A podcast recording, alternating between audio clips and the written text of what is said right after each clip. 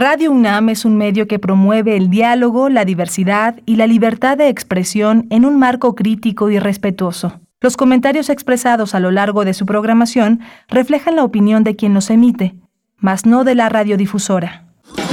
Radio UNAM presenta Primer Movimiento, El Mundo desde la Universidad. Hola, buenos días. Ya son las 7 con 3 minutos en esta mañana de viernes 24 de diciembre. Ya es el último día de este año en el que estaremos en vivo. Vamos a estar grabados a partir del próximo lunes, a partir del próximo lunes y hasta el 10 de enero regresamos, el lunes 10 de enero regresamos en vivo. Mientras tanto van a tener toda una posibilidad de tener programas, eh, una edición, una selección que ha hecho el equipo de producción encabezado por Frida Saldívar y que ha hecho, esta, ha hecho posible esta actualización, esta actualidad de muchos temas que tratamos. Nos enlazamos en este momento con la Radio Universidad de Chihuahua. Tienen su propia programación en tres grandes ciudades, Ciudad Cuauhtémoc, Ciudad Juárez y la ciudad de Chihuahua. La radio universitaria, la generosidad de nuestros colegas y amigos de la Radio Universidad de Chihuahua, los radioescuchas en ese gran estado, hacen posible que nos estemos, eh, que estemos juntos de 6 a 7 de la mañana, de 7 a 8 de la mañana en el horario de la Ciudad de México. Está Frida Saldívar en la producción ejecutiva, está Violeta Berber en esta en este en este día en la asistencia de producción. Socorro Montes también nos apoya en la, en la transmisión, en la cabina, como todos los días y eh, este último día en vivo, pues también Socorro Montes, muchas gracias por todo todo este esfuerzo de todo este año. Mi compañera Berenice Camacho está en esta primera hora arreglando un, un asunto uh, de, trámites, un asunto eh, de administrativo, pero se va a incorporar en la siguiente hora. Hoy tenemos un menú interesante eh, que es eh, justamente el tema de la comida. El tema de la comida ha sido eh, un aspecto que a, lo largo de 500, 500 años en este continente se modificó, se hizo una cocina muy rica, de un mestizaje enorme. Hay una serie de aportes que tenemos que revisar y lo vamos a revisar nada menos que con un experto. Vamos a tener a Rodrigo Llanes, él ha estado con nosotros. Muchísimos, desde el origen del primer movimiento, hablando de la cocina, del poder que, transformador que tiene eh, la cocina entre nosotros. Él es chef, es historiador por la UNAM, él dirige la Escuela de Oficios Gastronómicos del Coloso Mestizo y colabora en el programa universitario de alimentos El Pual y es articulista en distintos medios especializados en gastronomía. Hoy vamos a tener también un radioteatro, Juan y la bichuela mágica, un clásico de Roald Dahl en cuentos en verso para niños perversos. Se editó en Alfaguara en este, en este año con ilustraciones de Quentin Blake, con la traducción de Miguel Azaola. La adaptación radiofónica es de primer movimiento y las voces de son de Santi Maya, Violeta Torres y Frida Rebontulet. Vamos a tener en la segunda hora los trabajos periodísticos, el periodismo independiente como una opción para tener una cercanía, recuperar la cercanía, la credibilidad con la sociedad, es, nada menos que la presencia de Arturo Rodríguez. Arturo Rodríguez es director de Notas Sin Pauta. Él ha sido reportero de proceso, colaborador con Julio Hernández en Julio Astillero, un hombre de una enorme amplitud conceptual, periodística y que en este portal Notas Sin Pauta pues pone la muestra de cómo se hace un periodismo, un periodismo relacional vinculado a los colegas, al trabajo de los colegas y que sin duda puede ponerse en el concierto nacional eh, de gran importancia. Vamos a tener también en la información nacional el INE y la revocación del mandato. ayer comentábamos cómo la Suprema Corte de Justicia eh, frenó eh, esta que puso adelante, que siguiera adelante el proceso de la revocación de mandato con el presupuesto que tiene asignado el INE, los 1.503 millones de pesos para poder continuar con ese proceso contra los 3.800 eh, millones de pesos que solicitaba que solicitaba esta institución. Vamos a tener el tema con el doctor Edgar Ortiz Arellano. Él es profesor del posgrado en la Facultad de Contaduría y Administración, es, académico del CESNAV y socio presidente de Bismarck Consultoría, especialistas en estudios electorales. Hoy tendré el privilegio de la poesía necesaria alrededor de las 9.95 de la mañana. Vamos a tener también en la mesa del día la presencia de Roberto Coria, otro amigo de primer movimiento, un amigo que es esta clase de amigos que iluminan las zonas eh, transitables, necesariamente transitables, y una de ellas es el cine. El cine es uno de los materiales que Roberto Coria ha tomado como uno de los ejes de una reflexión profunda hacia distintos territorios eh, que explican cómo, cómo, somos, nuestras identidades, nuestras maneras de entender el mundo. Roberto Coria va a hablar hoy de, eh, las películas y series para ver en Navidad y fin de año, no necesariamente navideña, sino cuál es el cine que acoge esta, esta temporada. Eh, Roberto Coria es escritor, es investigador en literatura y cine fantástico. Pues ese es el menú de este día y bueno, quédese, quédese con nosotros. Vamos como todos los días con nuestra información información actualizada sobre COVID-19 en México, el mundo y la universidad. COVID-19. Ante la pandemia, sigamos informados. Radio UNAM.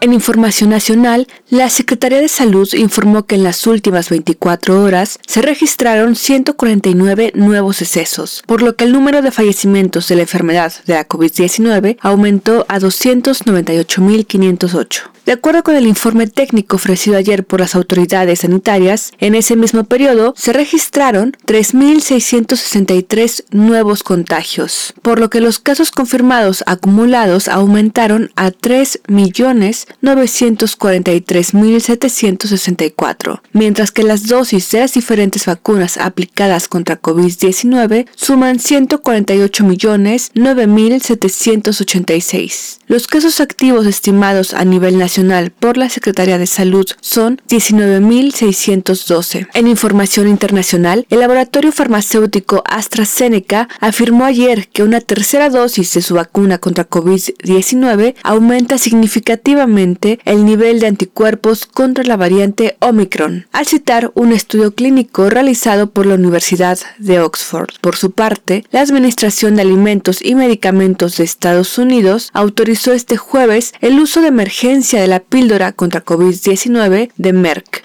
Molnupiravir para el tratamiento de la enfermedad por coronavirus de leve a moderada en adultos con resultados positivos en las pruebas virales directas de SARS-CoV-2 y que tienen un alto riesgo de progresión a COVID-19 grave, incluyendo la hospitalización o la muerte. En noticias de la UNAM, luego de 14 meses de trabajo en línea, la comunidad universitaria regresó, de manera paulatina y ordenada, a las actividades presenciales. De acuerdo con un comunicado de la Dirección General de Comunicación Social de la UNAM, a un año de trabajar en casa, se realizaron más de 15.000 labores académicas y cientos de miles a distancia. Además, los 104 cursos en línea creados por la UNAM, gratuitos y abiertos en todas las áreas del conocimiento, estuvieron entre los más solicitados en el mundo. En recomendaciones culturales, Música UNAM invita a disfrutar de un recital que ofrece integrantes de la Orquesta Filarmónica de la UNAM con la interpretación de La Noche Transfigurada, opus 4 de Arnold Schoenberg. En este recital participan en el violín Juan Luis Sosa y Edgardo Carone, Omar Pérez en la viola, así como Ana Arnal, Rodolfo Jiménez y Jorge Ortiz en el violonchelo. La transmisión en vivo de este recital de la UFUNAM estará disponible el sábado 8 de enero a las 8 de la noche a través de las plataformas de YouTube, Facebook, Twitter e Instagram de Música UNAM. Quédense con primer movimiento aquí en Radio UNAM 96.1 de FM y escuchemos Villancico a 8, Serafín que con Dulce. Interpreta Esperium 21, dirigido por Jordi Zaval. Del álbum Villancicos y Danzas Criollas de 1550 a 1750.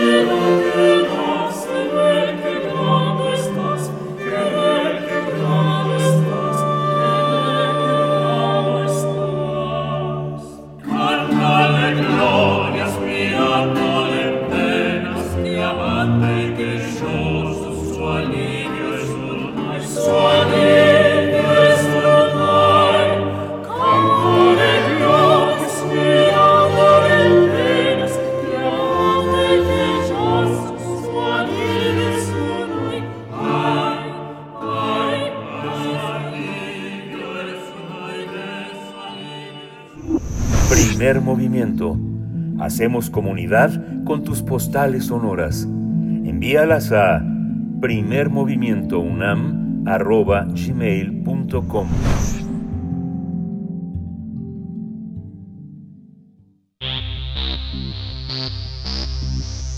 De festivales, ferias y más. Recomendaciones culturales.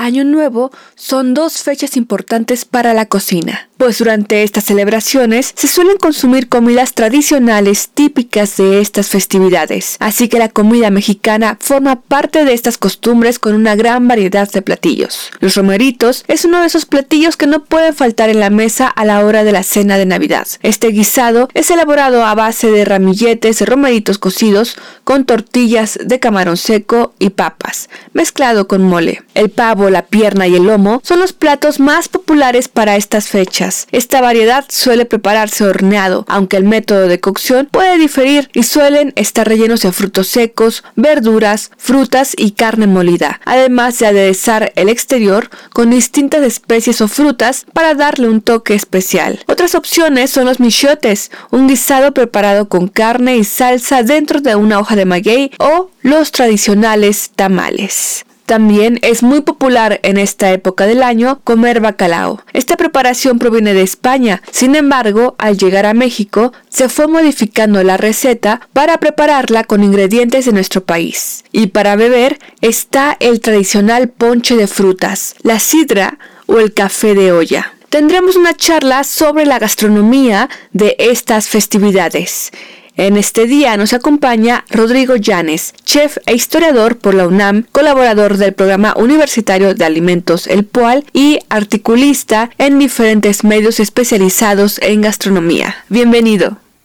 Rodrigo Llanes, bienvenido. Buenos días. ¿Cómo estás? Hola Rodrigo Llanes, ¿andas por ahí? Oh, sí, Miguel Ángel, ¿me escuchas? Sí, sí, te escucho perfecto. Buenos días, Rodrigo. Gracias por estar aquí en Primer Movimiento. Bienvenido. Con mucho gusto. Feliz Navidad. Bueno, este, ya estamos en Nochebuena y mañana será Navidad, así que este, los que cocinamos ahorita estamos ya este, encendiendo los fogones para preparar la, la cena de, del día de hoy. Sí, se oye, se oye tu voz como si, como si estuvieras en un enorme horno preparando todos los eh, aderezos para, para, para, encenderlo en cuanto terminemos. ¿Cómo estás? ¿Qué, por, por, dónde, ¿Por dónde empezar? Fíjate que hemos tratado a lo largo del año muchos, muchos temas. Uno de ellos ha sido el tema de las cadenas de productividad y de valor. ¿Cómo entender en el contexto de esta cena eh, e, eso? ¿Ha, afecta, afectado la, la, la contingencia sanitaria? El poder conseguir algunas eh, algunos platillos que algunos elementos de los platillos tradicionales de estas fechas pues mira lo que yo te puedo decir al respecto eh, quizás tiene que ver eh, no específicamente con la pandemia, pero sí con la cantidad de producto que se demanda en estas épocas. Y concretamente, por ejemplo, con el caso de el bacalao, que es este pescado atlántico que generalmente compramos aquí en México salado. Y este, pues como es un platillo muy popular, eh, hay mucha demanda. Y eh, ha, habido ya este, algunas voces que, mencionan que, por ejemplo, eh, lo que nosotros podemos encontrar como bacalao en muchos establecimientos no es propiamente bacalao, sino otro tipo de pescados que hacen pasar por bacalao y entonces empieza una discusión ahí compleja sobre si realmente estamos comiendo el producto correcto o no, eh, si, tendría que decirse que el pescado que nos venden como bacalao debería decir pargo o alguna otra variedad. Y en el fondo, pues yo creo que se trata de tener simplemente un ingrediente que nos eh, sirva para la Navidad y que nos dé la posibilidad de crear esa receta con esa sazón particular que nos gusta a nosotros. Eh, además del, bacalao, pues está el, pavo, que es una carne que de común eh, se come como en embutido. Eh, desde hace unos años se ha vuelto popular la pechuga de pavo porque se dice que tiene menos grasa que, la carne de cerdo y entonces este, normalmente se vende en la salchichonería de los supermercados o en las cremerías de los mercados. Y este, en esta época del año sí hay de repente una cantidad muy grande de, demanda de esta carne. ¿no? Eh, lo que sucede con las carnes que se utilizan para esta época y para las recetas navideñas es que tienen que ser vastas porque normalmente cocinamos para una familia tradicionalmente grande, ¿no? Es cuando nos reunimos con abuelos, primos, tíos, este, y toda esta eh, familia se reúne y pues necesita una cantidad grande. Y normalmente, pues un guajolote llega a pesar hasta 10, 12 kilos y es carne suficiente para alimentar a toda la familia, además de las otras cosas que le vamos a ir agregando a la comida. El guajolote, eh, no sé, estaba, estaba yo observando hace ya algún tiempo cómo ha sido la relación tan poderosa del guajolote eh, desde, en el altiplano mexicano. Desde, se, calcula que el guajolote se empezó a domesticar hace por lo menos cuatro mil años y que la relación de toda esta región, en México toda la región del altiplano, tiene ese, esa relación. Todavía hay especies de guajolotes silvestres en Oaxaca, todavía se encuentran en algunas zonas de Michoacán, pero el, guajate, eh, el, guajolote se incorpora también como parte de las migraciones en Estados Unidos y la influencia de ese país le ha hecho creer a muchos que el guajolote pues es prácticamente parte de un gusto que viene de los Estados Unidos. Sin embargo, tiene una tradición muy fuerte. ¿Cómo esta carne en una sociedad prehispánica tan sostenida en los alimentos vegetales como el maíz, el chile, el frijol, eh, incorpora esta incorpora, cómo lo incorporan la carne a una tradición fundamentalmente carnívora que viene del otro continente. Sí, eh, fíjate que según las fuentes, eh, parece ser que no era eh, como una carne que se comiera del diario y, tampoco entre toda la población. Era un tanto carne de privilegio. Y lo que sucede es que es una, una ave grande, ¿no? Justamente que ha ido, que fue perdiendo su capacidad de, volar y se volvió más sedentaria y por eso es tan, fue tan, eh, fue posible la domesticación. Y yo creo que es una de las carnes que tiene eh, una carne muy, muy deliciosa y que va bien con los sabores tradicionales de, de la comida mexicana que tiene su origen prehispánico, ¿no? Es decir, eh, la receta tradicional, por ejemplo, del mole, se hacía generalmente con guajolote. Después, obviamente, ya durante todo el virreinato y con la frecuencia con la que se empezó a criar eh, la carne de pollo se fue sustituyendo para poderlo tener de diario, ¿no? O, por lo menos eh, con cierta frecuencia a lo largo de un mes. Pero justamente en estas fiestas maravillosas, donde de repente te sirven el mole oaxaqueño con una pierna de, guajolote, pues es delicioso, también con el mole poblano. Y eh, a los europeos, y obviamente a los europeos que emigraron al norte de Estados Unidos, pues les resulta siempre como muy llamativa la, forma que tiene el guajolote. Y por eso este, también lo consideran como una carne muy especial para comidas eh, justamente de celebración. Hay que mencionar que, por ejemplo, eh, los ingleses le llamaron eh, turkey pensando que era una, un animal que venía del, del, lejano oriente y que por lo tanto tenía el genérico de turco. Y para los franceses es también una, una, ave que se come en situaciones especiales, en ocasiones especiales, y que le ponen los ingredientes más preciados para ellos, ¿no? Uno puede de repente ver recetas plasmadas en cuadros impresionistas, como el desayuno en la hierba, mm. eh, y eh, que de repente ves el, pavo cubierto de rebanadas de trufa, que es un hongo que se encuentra enterrado en la tierra este, y que eh, se localizan siempre en, Francia o en Italia y que es como algo muy, muy preciado. Y eh, a los franceses les encantaba ver ese plato grandote.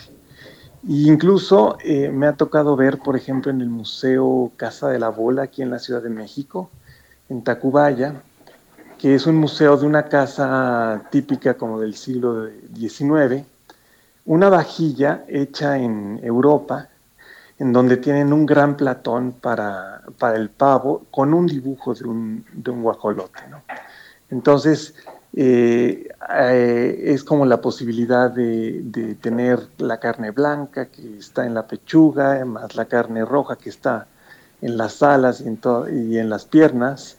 Y entonces este, es parte de un protocolo de restaurante francés que de repente pregunta, usted quiere carne blanca o carne roja o un poco de las dos.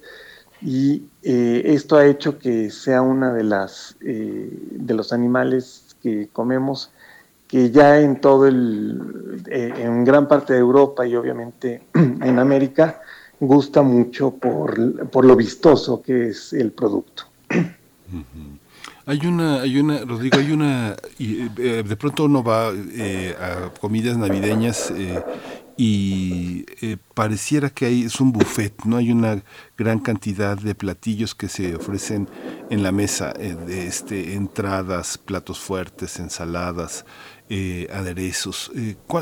¿Tú crees que en, en, lo más granado, en lo más em, común, en lo más popular, ¿Existen unos tiempos para servir la comida navideña?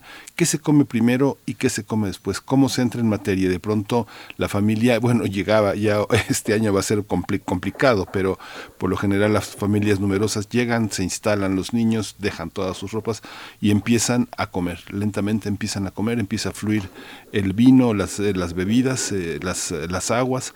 ¿Cómo, por, dónde, ¿Por dónde se empieza? Pues mira, yo creo que eh, hay como distintas formas de aproximarse a una comida, a una cena navideña.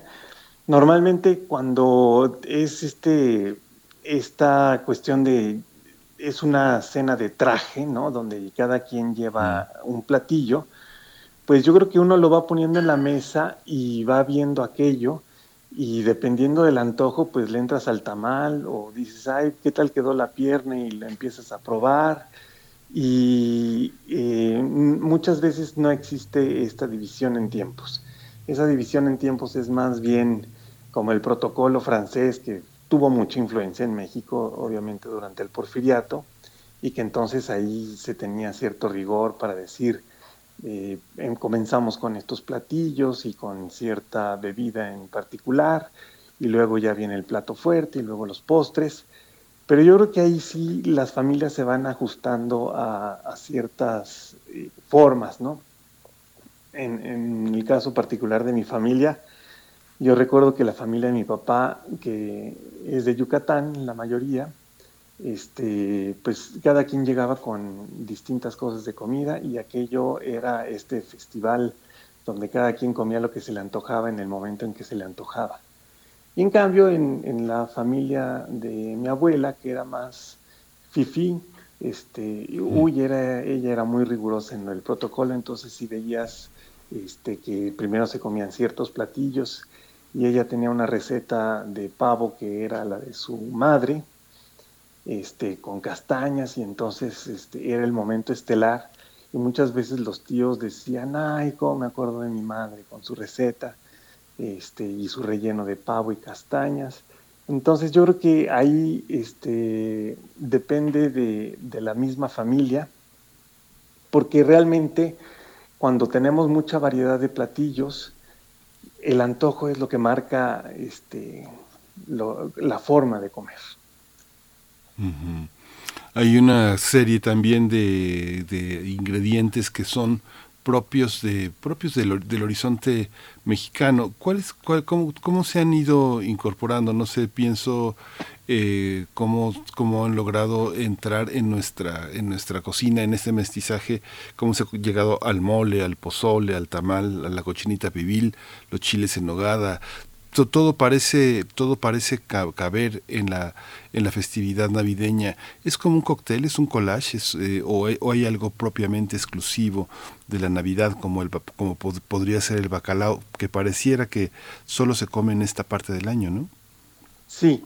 Yo creo que tienes razón en que eh, es como un festival con muchas cosas y que además lo que sucede es que a veces hay ciertas recetas familiares que son muy particulares y que de repente se te antoja que si, aunque se te pasó la temporada de, la nuez fresca de Castilla, este, pero quieres volver a comer el chile en nogada, pues habrá alguna persona de la familia que tenga esa receta rica y que aunque ya sea con nuez seca, haga la nogada y entonces queda este, como un platillo que se puede disfrutar también en Navidad.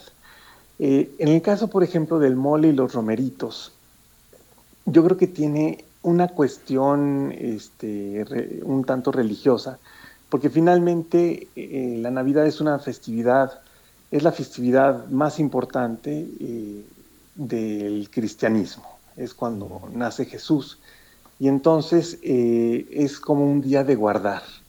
Entonces, para muchas personas que querían tener este sentido de austeridad o de cierta vigilia alimenticia alrededor de la fiesta, pues eh, el romerito cae muy bien porque es comer un, quelite, que es de origen mesoamericano, común en tiempos prehispánicos, eh, y entonces estás comiendo verduras y por eso se le agrega nada más un poco de camarón, ¿no? Las tortitas de camarón con el huevo, el camarón, las fríes, se las agregas al mole y entonces estás comiendo algo que te permite guardar, digamos, eh, la austeridad religiosa.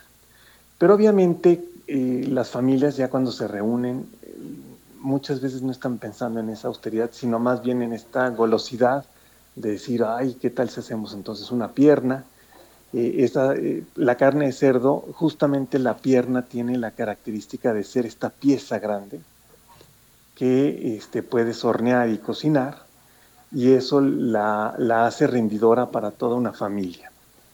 Y a lo mejor eh, tomamos esas recetas con frutas, porque luego se le ponen manzanas, este, que son más de sazón europea, pero que al paladar goloso del mexicano nos gusta porque es dulcezón y si luego le agregamos un poco de algún chile seco, pues eh, se vuelve ya algo eh, común a nosotros. Y en el caso del bacalao yo creo que sí es una receta este, que si bien eh, le llamamos a la vizcaína y en realidad en Vizcaya no preparan de esa forma el bacalao, sino más bien la receta se parece un poco a la andaluza. sin embargo, yo creo que sí es una influencia típicamente española y hay una parte del mexicano que, que, se fascina con esta parte española y que la reproduce concretamente en este platillo y en esta festividad.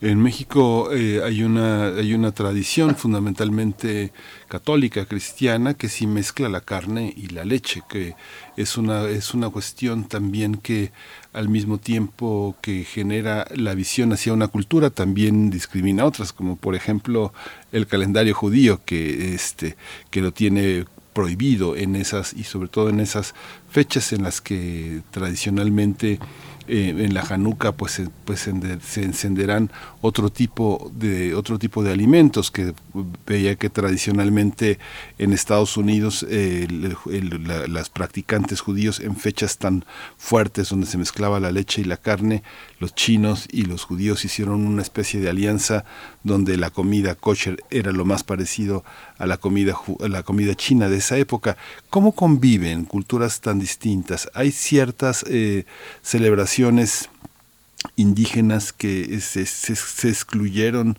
de la celebración cristiana en la, en la, cena de Navidad, que de todas maneras tenía una, una influencia importante en estas fechas?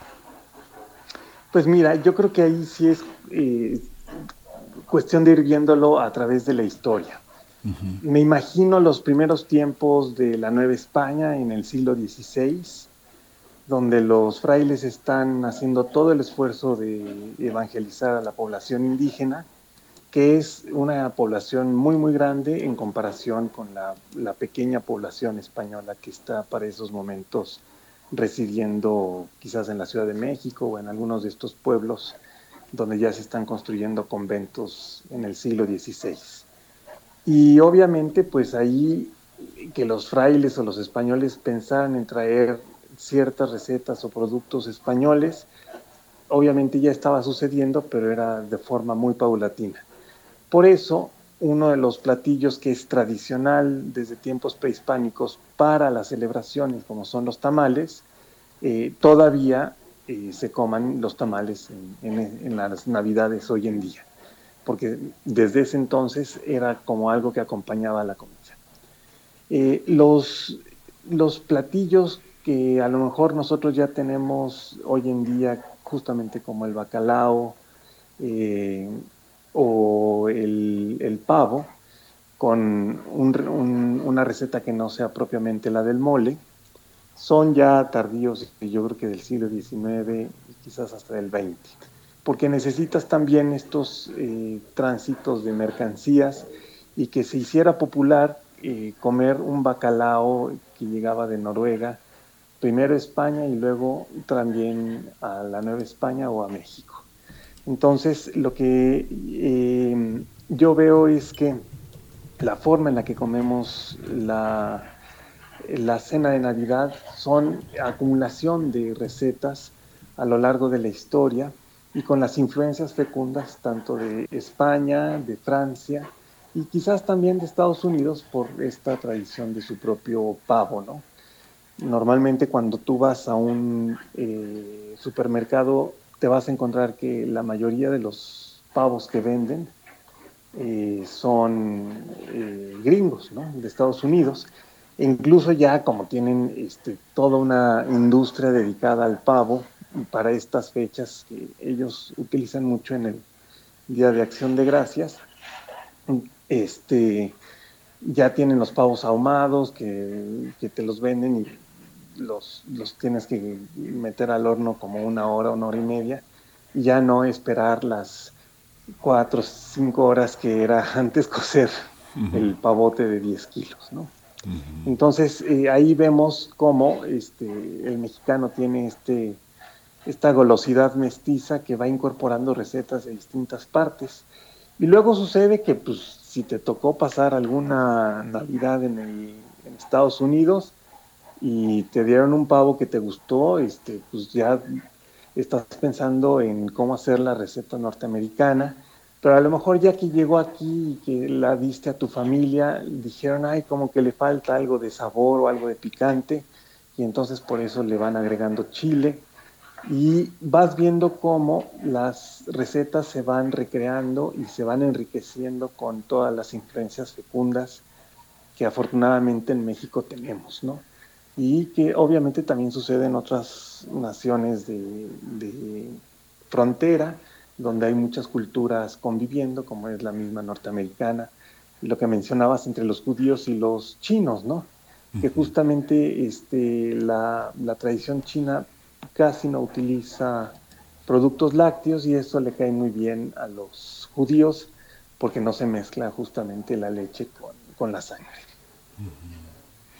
Y fíjate, Rodrigo, que ahora que hemos hablado mucho con Federico Navarrete y hemos visto cómo en el programa México 500 hay toda una, una gran variedad de, de, encuentros entre ciudades en las que uno puede trazar una especie de casi casi de pequeño cosmos, de, de una una visión casi estelar en ciudades que se fundaron en los primeros 10 años de la conquista, como la propia Ciudad de México, Oaxaca, Puebla, este, Villarreal, que hoy es San Cristóbal de las Casas, Querétaro, Pátzcuaro, este, Valladolid, Mérida, y uno piensa en estas ciudades y piensa después, pues ya años después, en las ciudades mineras como Tasco, Zacatecas, Guanajuato, no sé, uno piensa en las enchiladas mineras, este, este tipo de, de características propias de cada ciudad.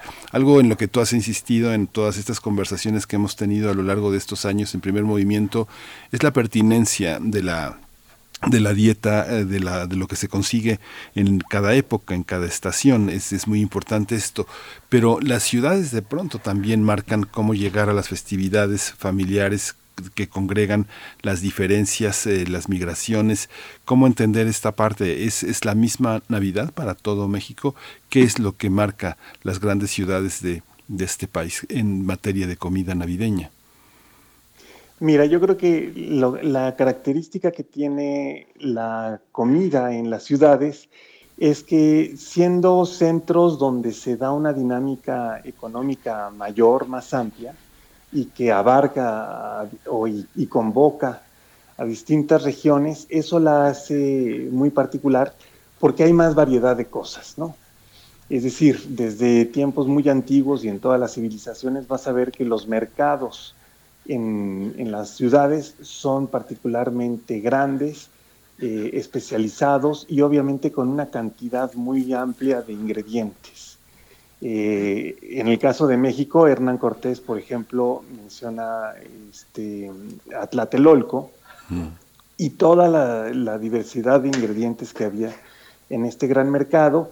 Bernal Díaz del Castillo eh, retoma la misma idea y lo menciona y eso es, este, te da cuenta de cómo eh, en una gran ciudad vas dividiendo los, eh, la venta de los ingredientes por especializaciones, ¿no? O sea, hay un solo pasillo para ciertas verduras, hay otro para donde están vendiendo los animales, otro donde venden la comida, otro donde venden la loza, y eso permite incluso la competencia entre comerciantes del mismo producto y entonces eso hace que la calidad siempre eh, sea mayor porque la gente se esmera en, vender eh, y competir con el, con el de al lado.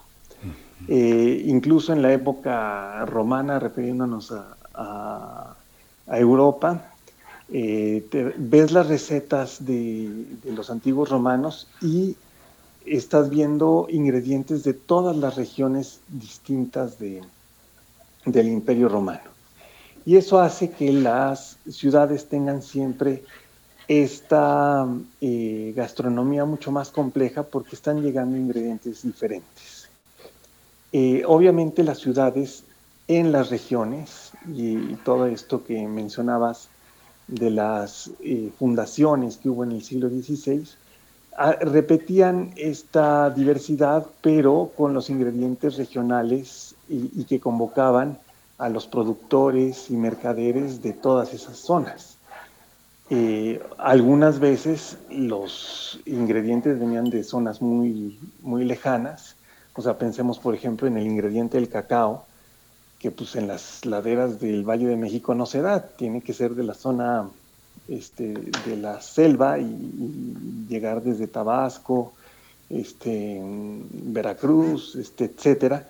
Y entonces se tenía que tener las, eh, los caminos y las rutas para que llegaran los productos a estos mercados. Y por eso siempre la comida de las ciudades tiene este carácter que hoy en día podemos llamar como cosmopolita, pero que se refiere específicamente a la diversidad de ingredientes y de calidades de los ingredientes.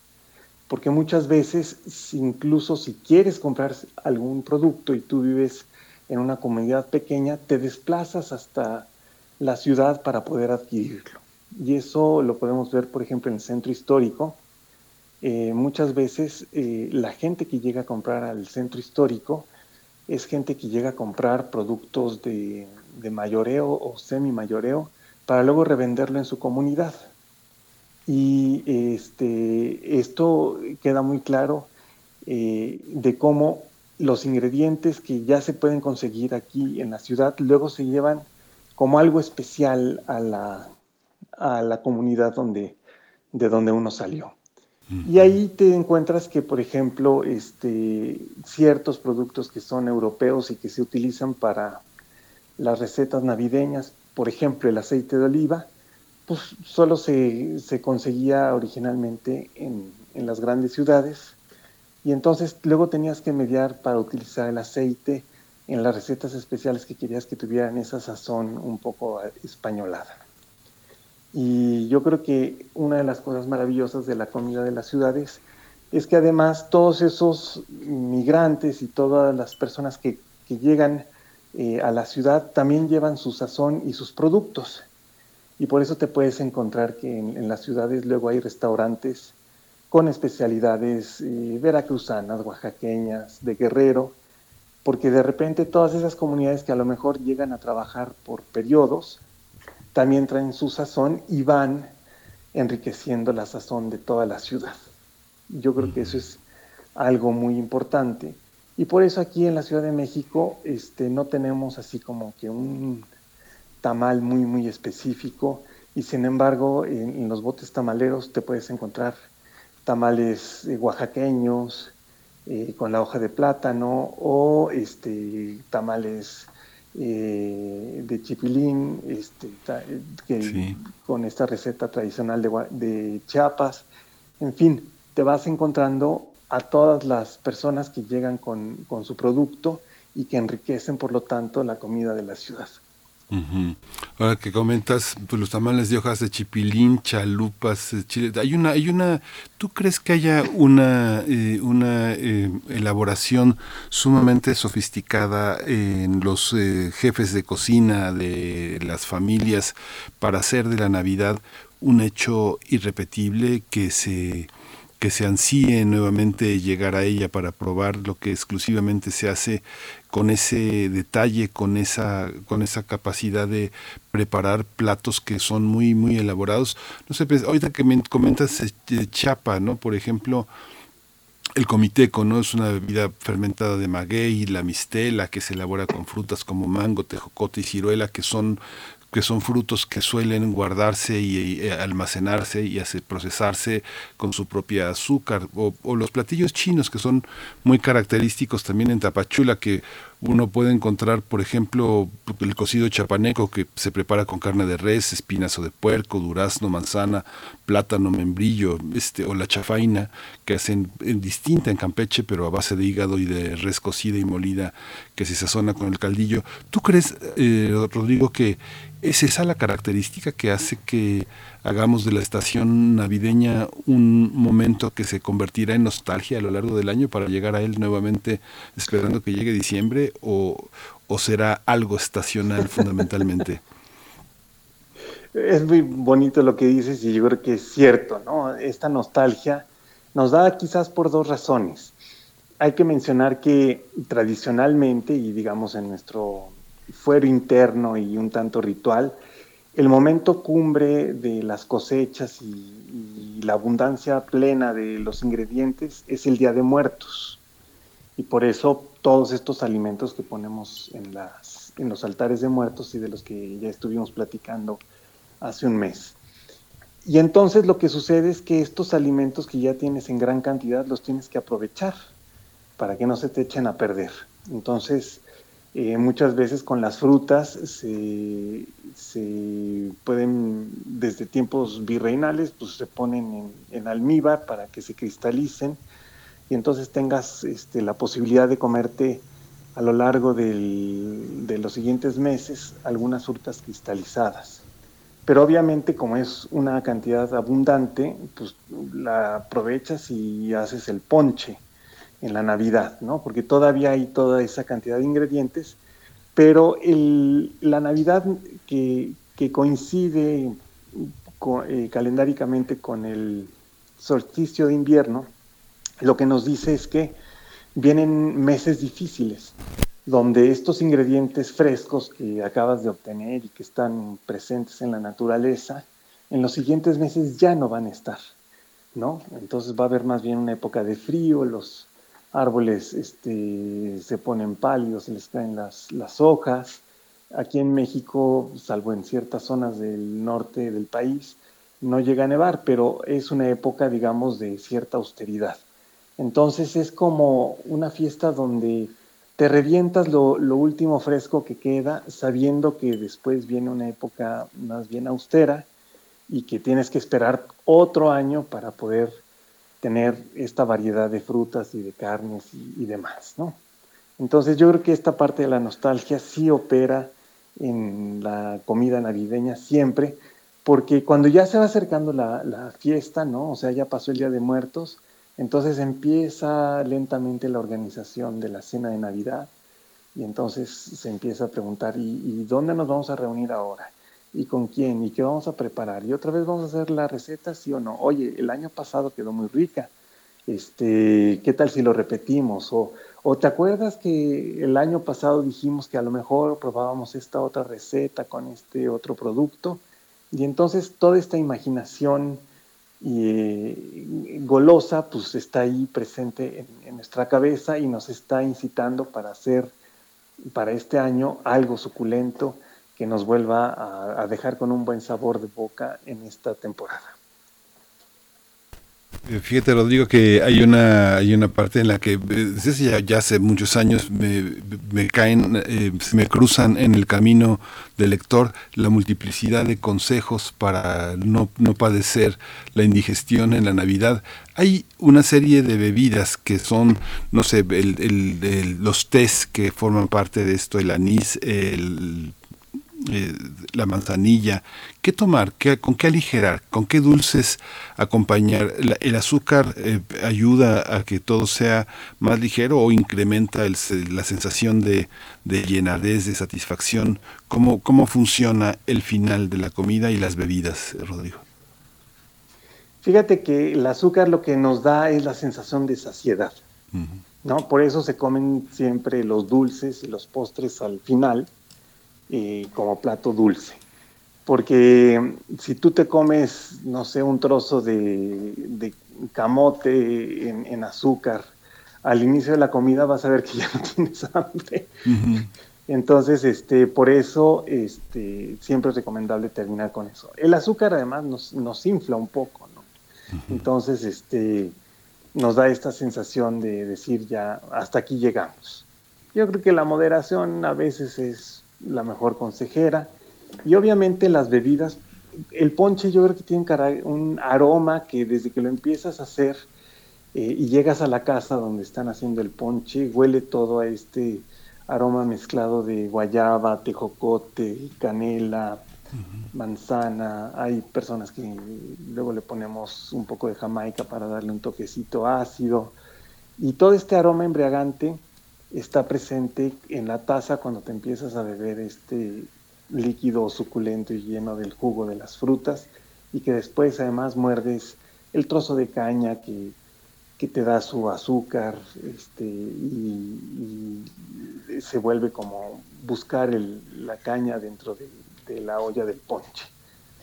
Eh, las bebidas eh, que tienen alcohol siempre nos ayudan a abrir el apetito y también a la digestión y pues como es una época de celebración, pues la gente le gusta beber rico, ¿no? Mencionaban, por ejemplo, la sidra eh, en, la presentación de, nuestra conversación, que yo creo que es pues como una tradición también medio españolada. La sidra que tomamos en México se parece un poco más al sidral, este refresco de manzana dulce porque realmente en Asturias la, sidra tiene un sabor más bien ácido eh, y no, no, dulce. pero justamente al mexicano le gusta y nos encanta este sabor dulcezón. Y por eso escogemos muchas veces esas bebidas que tienen la posibilidad de hacerlo dulce. Al ponche se le puede poner ron, este, hay Con piquete. que le ponen tequila. Y obviamente la variedad de, bebidas este, tradicionales eh, que es común encontrarla en los pueblos y quizás ya no tanto en la ciudad donde estamos acostumbrados a ir y comprar una botella de aquella bebida que queremos y no a hacerla propiamente, salvo el ponche. Sí. Pero digo, llegamos llegamos al final de la conversación, ya casi nos dan las eh, las 8 de la mañana y tenemos que irnos al radioteatro. Siempre te agradecemos muchísimo tu sabiduría de historiador. Te, te, hago, te hago preguntas más de historiador que de chef, pero eh, te agradecemos siempre, siempre, siempre nos llevas al, al sabor y a lo que tiene que ver más con nuestra carnalidad y nuestra, nuestra manera de vivir. Te agradecemos mucho, Rodrigo Llanes, esta, esta mañana y pues siempre te, deseamos muy feliz año, buenas fiestas. Este, pues, ¿qué, te, qué, qué, consejo te puedo dar? Tú eres el hombre de los consejos, hay que comer con moderación y poder disfrutar todo lo que, todo lo que nos empaquemos esta noche. Muchas gracias, pues Rodrigo. disfrutar la cena. Eh, te mando un abrazo, Miguel Ángel, y a todo nuestro auditorio. Felices fiestas y sigamos haciendo comunidad en primer movimiento. Muchas gracias. Pues nos vamos a ir con nuestro radioteatro y aprovecho también para despedir a la Radio Universidad de Chihuahua. Nos encontramos eh, todo, como todos los días, no, no hay variación de 6 a 7, de aquí al 10 de enero. Vamos a ir grabados, pero ya saben ustedes que seguimos haciendo comunidad y estamos atento, atentos a todo lo que pueda surgir. Vamos a ir al teatro de Juan y la bichuela mágica de Roald Dahl, cuentos en verso para niños perversos, editado por Alfaguara. Es una adaptación de primer movimiento en Radio UNAM con las voces de Santi Maya, Violeta Torres y Frida Rebontulet. Quédese con nosotros, quédese aquí. Primer movimiento. Hacemos comunidad en la sana distancia.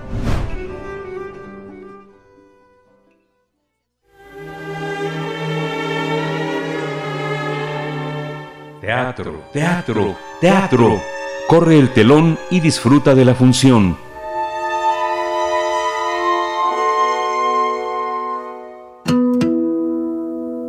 Juan y la bichuela mágica, de Roald Dahl, en Cuentos en verso para niños perversos, Alfaguara México 2021. Ilustraciones de Kentin Blake con traducción de Miguel Azaola. Adaptación radiofónica, primer movimiento, Radio UNAM. La madre de Juan le dio una tarea al ver que la economía iba tan, pero tan mal. No queda ni un quinto en casa. Y digo yo que en el mercado, Juan, echándole ganas, podrás vender la vaca. Así que ve y cuenta lo sana que es la Juana. Aunque tú y yo sepamos que es anciana. Se fue Juan con la vaca y volvió luego diciendo, Madre, ¿cómo les engañé? ¿Qué negocio tan perfecto hizo tu Juana? ¡Ah! Mire, sabiondo, seguro que tu trato es un desastre y que te ha dado el timo algún fulanito. Más cuando Juan, con gesto artero y pillo, extrajo una bichuela del bolsillo. Su madre saltó un cuádruple mortal, se puso azul y gritó. ¡Válgame! ¡Uy! ¡Te has vuelto loco, Juan! ¡Te han dado una bichuela por la Juana! ¡Ay, que me da, que me da! Pero ya vas a ver, niño. Ya vas a ver. Con esta vas a ver.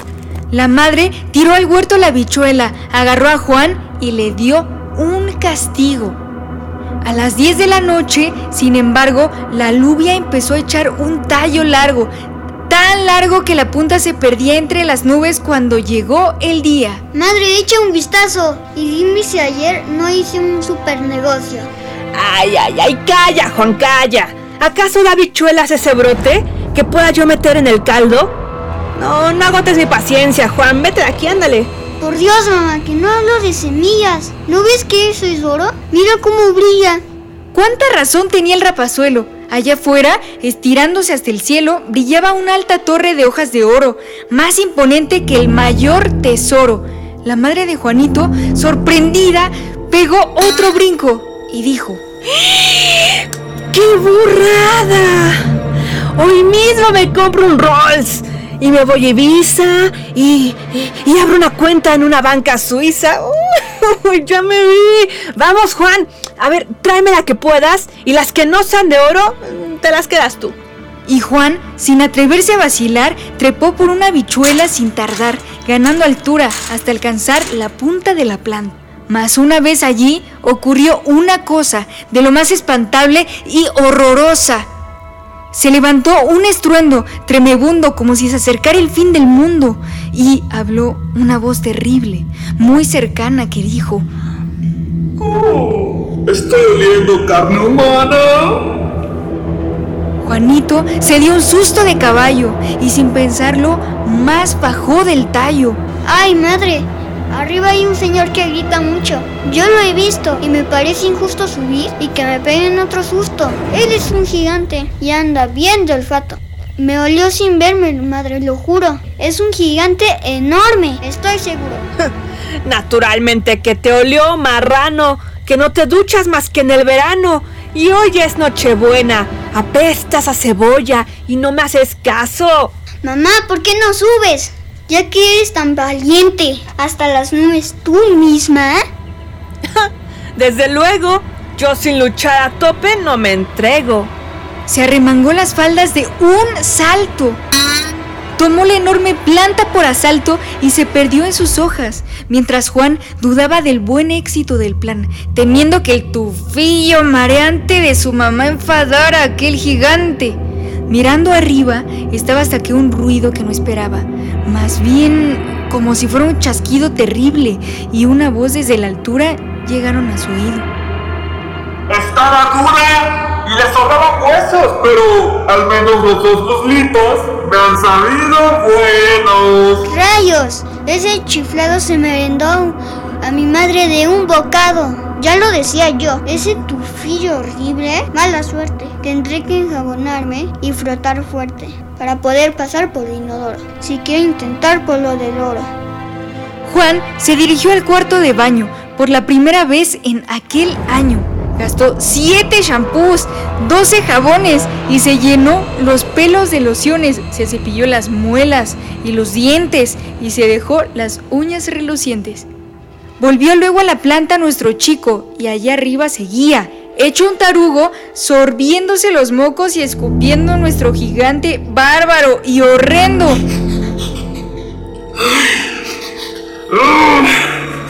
No estoy oliendo a nada por ahora. Ese Juan, espero ya. Por fin cayó dormido el monstruo y el muchacho, sin un ruido, hizo cosecha de oro a diestra y siniestra y durmió billonario aquella noche. Bañarse es algo muy seguro. Me daré un baño al mes. Juan y la bichuela mágica de Roald Dahl en Cuentos en verso para niños perversos, Alfaguara México 2021. Ilustraciones de Quentin Blake con traducción de Miguel Azaola. Adaptación radiofónica, primer movimiento, Radio UNAM. Voces, Santi Maya, Violeta Torres y Frida Rebontulet.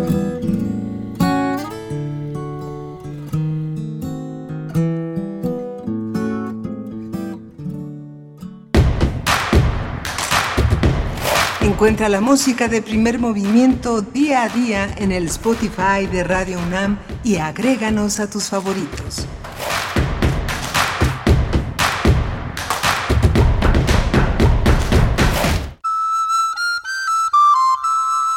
Una palabra. Palabra. Palabra. Palabra. Palabra. Palabra. Palabra. Es más que su propio significado. Lo más importante es cómo quieres que se interprete. Radio UNAM te invita a aprender a transmitir un mensaje hablado con claridad en el taller en línea. Voz, tu voz. Taller práctico para la locución, lectura e interpretación de textos en voz. Imparte Elena de Aro.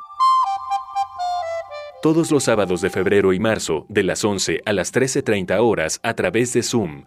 Dirigido a todo público. Informes e inscripciones en cursosrunam.gmail.com. Cupo limitado. Radio UNAM. Experiencia sonora. Mi hijo tiene hambre de gloria.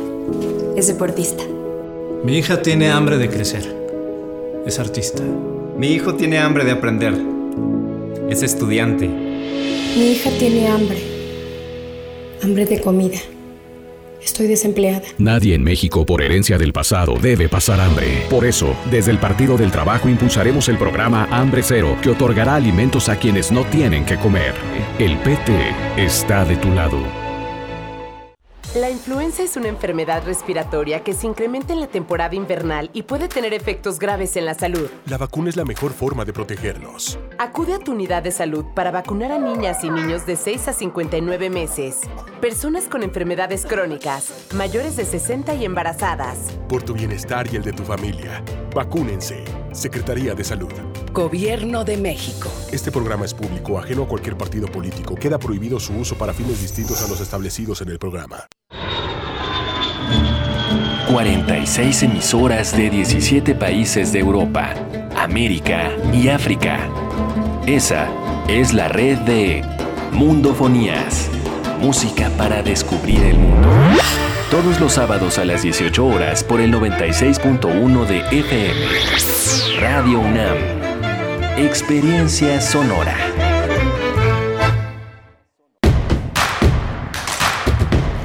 Síguenos en redes sociales. Encuéntranos en Facebook como Primer Movimiento y en Twitter como arroba PMovimiento. Hagamos comunidad.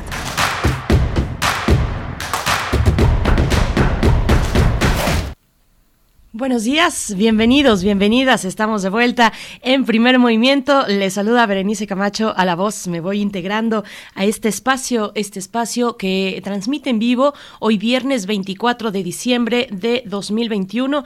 Ya son las 8 con 4 minutos de la mañana, el momento en el que nos enlazamos con la radio Nicolaita en el 104.3.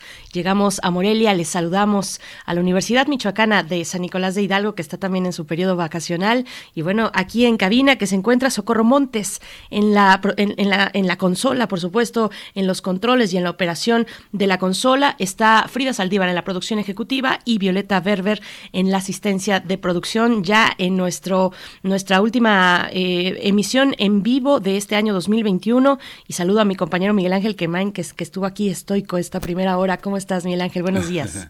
pues aquí saboreándonos con Rodrigo Llanes los contenidos de la de la cocina mexicana a partir de su historia y de su tradición, no solo en el mundo contemporáneo, sino que aquello que viene de muy atrás del mundo prehispánico y que se coló, se coló eh, con eh, su firma propia, su firma particular a lo largo de 500 años. Como lo hemos hablado con Federico Navarrete, todo está conectado de alguna manera con la panza, como, como se dice, con el estómago, con el gusto, con las papilas, con todo lo que hace visible también la comida, la comida en la pintura, la comida en la música, la comida en las adivinanzas y los refranes, la comida en la poesía, en fin, todo lo que hace posible que en, una, en unas fechas como las que tenemos, que son de ya de descanso, ya de retiro de las actividades cotidianas, obliguen a pensar que la comida es uno de los eh, placeres y uno de los centros de la, de la vida en el descanso, una, una posibilidad también de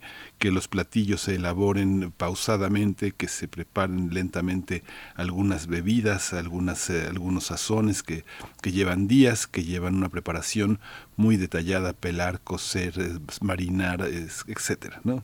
Por supuesto. De hecho, entre la audiencia ya nos han compartido, por ahí recuerdo, Alfonso de Alba Arcos, bueno, desde lunes está preparando el bacalao. O sea, eso, esos no son chistes. Entonces, síganos enviando también sus comentarios, su, su menú de esta mañana. Bueno, con esta deliciosa charla que tuviste, Miguel Ángel, eh, con Rodrigo Llanes. Pues qué manera, además de cerrar este año que con eh, un amigo, un amigo de primer movimiento. Así es que, bueno, están ahí nuestras redes sociales para que ustedes nos sigan enviando comentarios. Eh, va a estar sonando también la música que nos hicieron llegar el día de ayer, desde que les invitamos a participar con sus peticiones musicales en redes sociales Bueno, pues ya hay una lista musical por acá.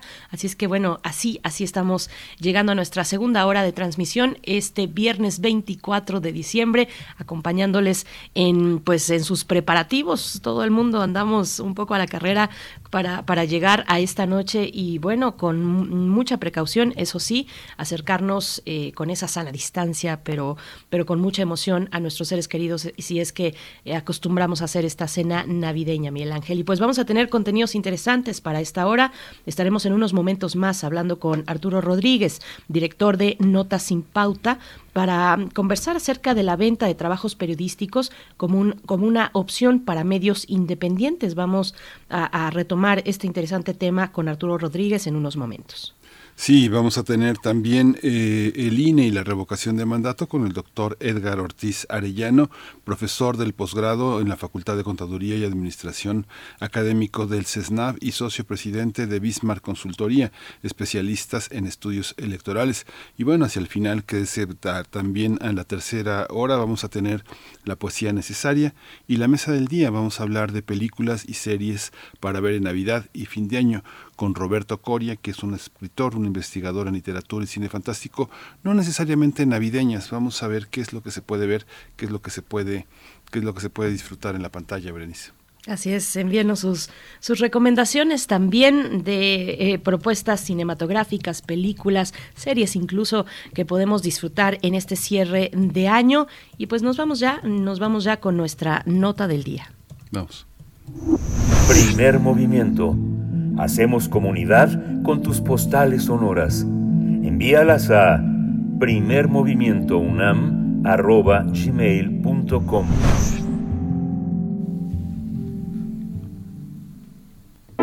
Nota del día.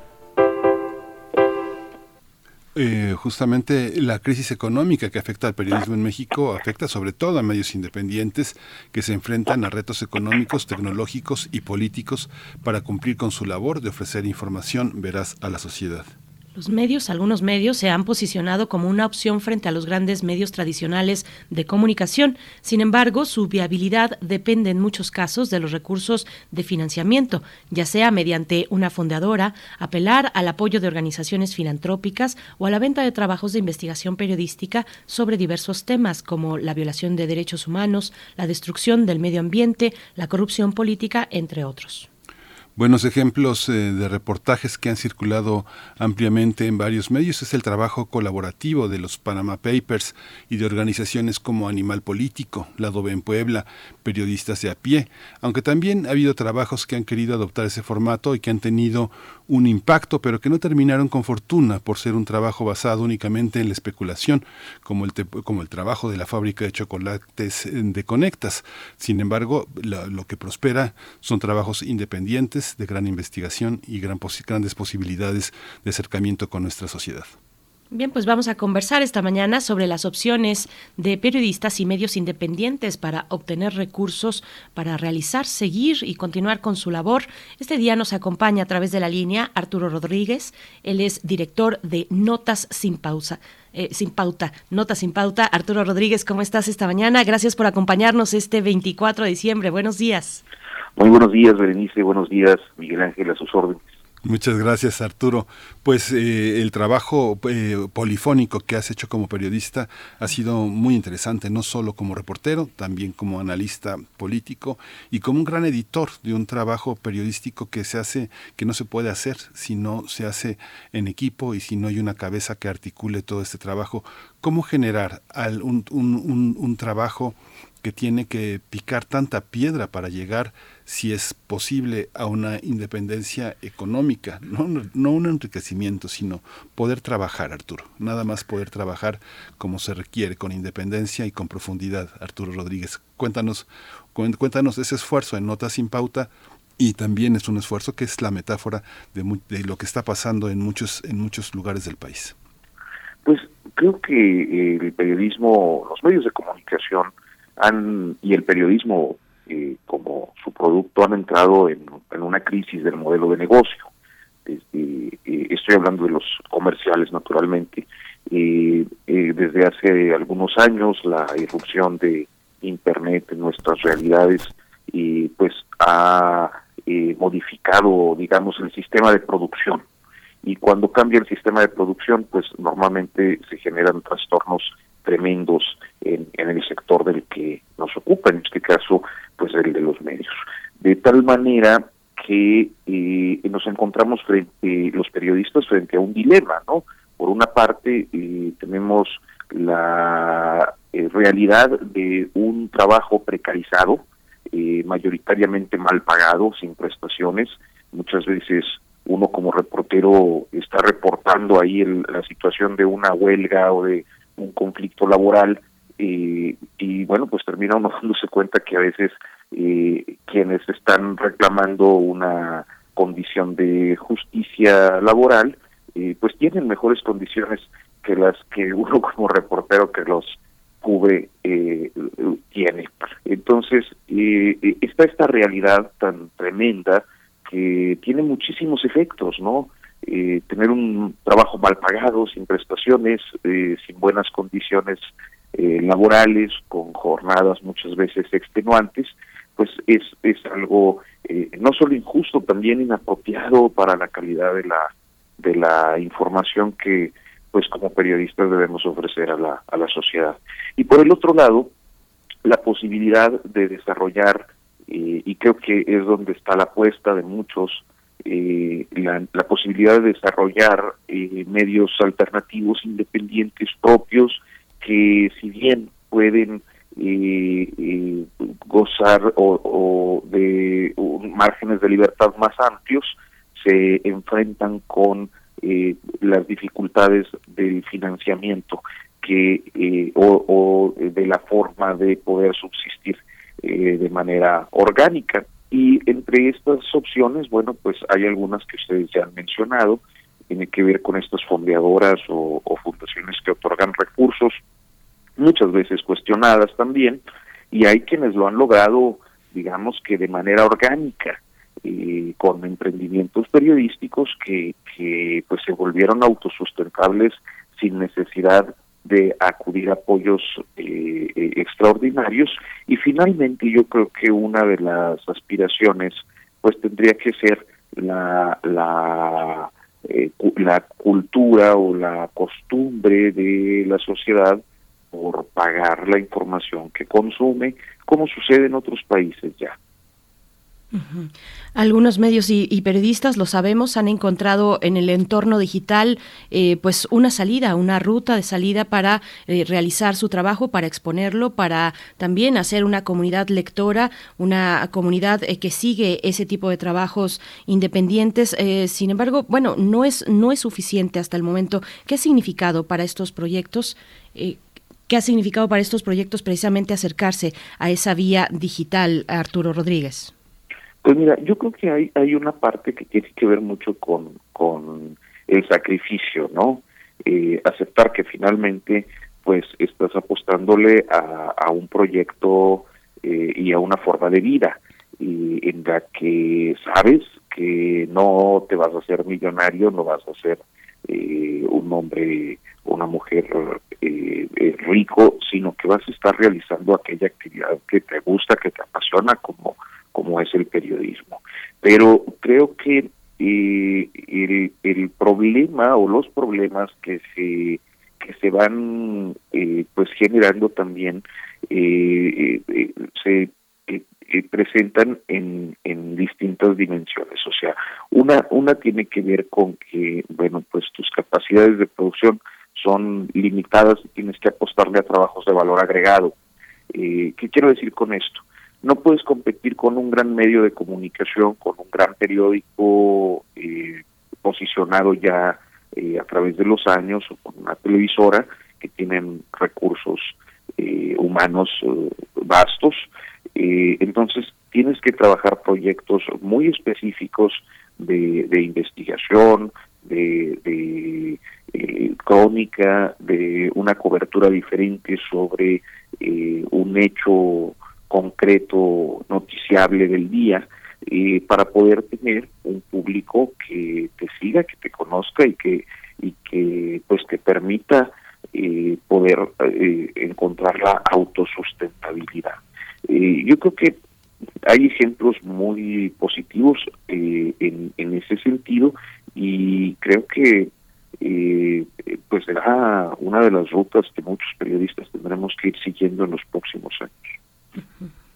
Arturo, también hay una, hay una parte que tiene que ver con la incorporación de jóvenes eh, estudiantes egresados de periodismo a estos nuevos esfuerzos, personas que que suelen tener un gran interés en ya eh, escribir y colaborar y tener esa mano esa mano maestra que no los considera como eh, intercambiables tan fácilmente como sustituibles sino como cuadros que van a alimentar tu tu portal. Tú tienes muchos de esos, eh, de, esos jóvenes y pie de página, animal político, uno ve cómo se reúnen los colegas para darles eh, línea, trabajo, órdenes de información a estos jóvenes reporteros y explicarles cómo se organiza un cuestionario, cómo se, cómo se materializan eh, pistas para a partir de una entrevista generar nuevos materiales.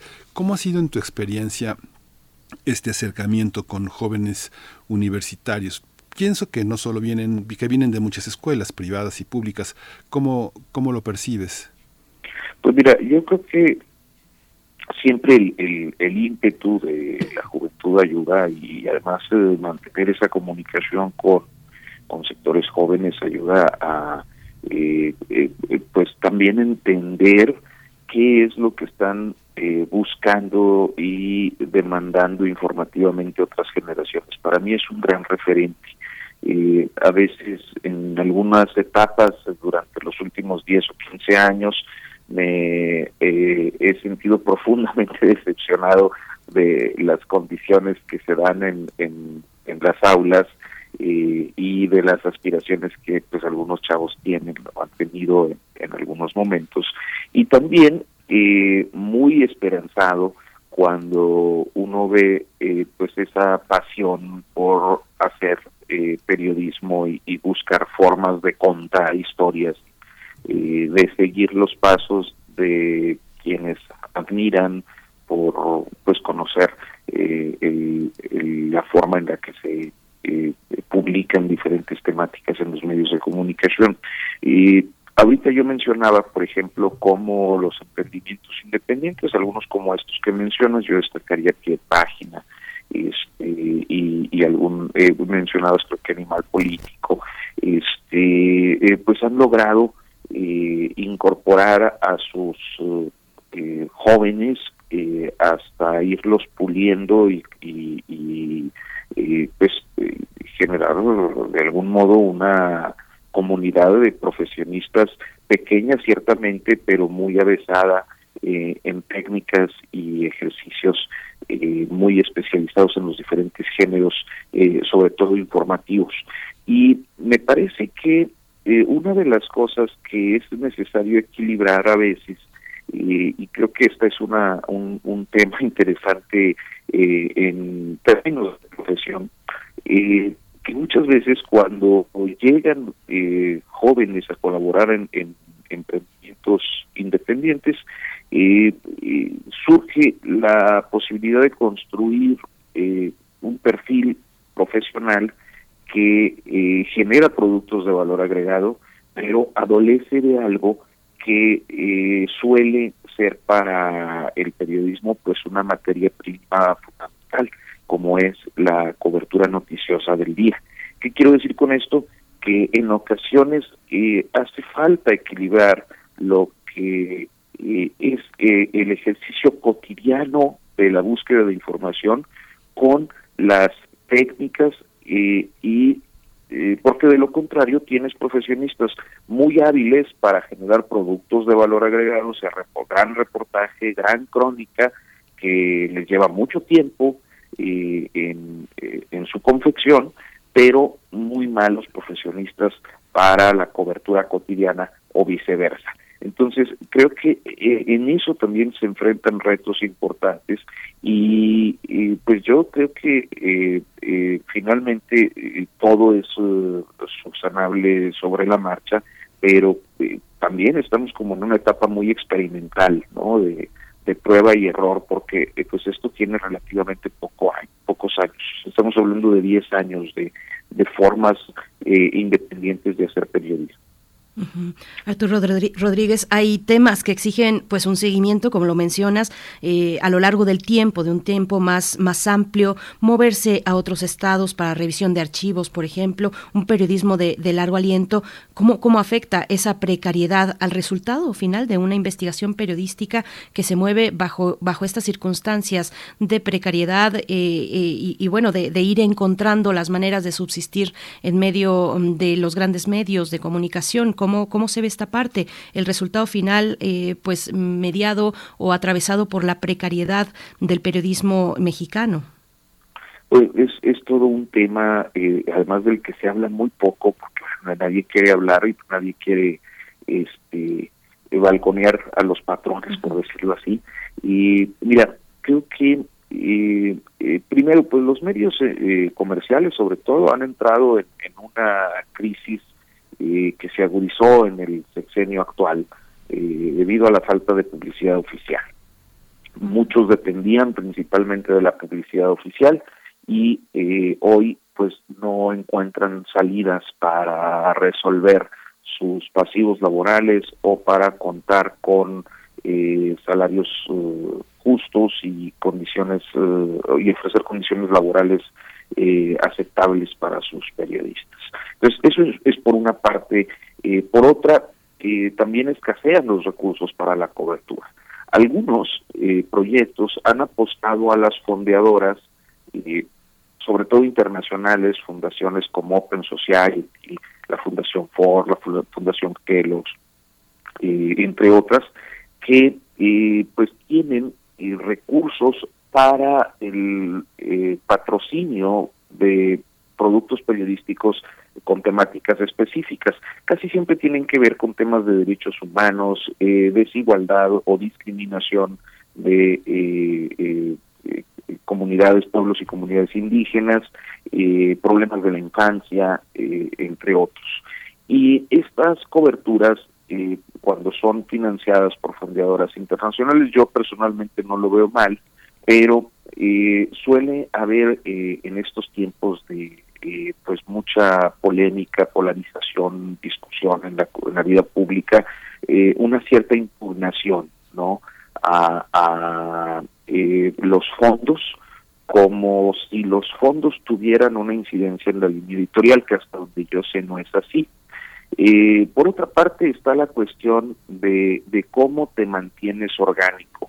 Creo que hay, hay proyectos como el de Julio Astillero, por ejemplo, que está, como es también el caso de nosotros, más enfocado en, en, el género de opinión y ensayo, pues porque no tenemos, personalmente no tenemos eh, notas sin las condiciones para fondear o para financiar proyectos periodísticos más eh, informativos.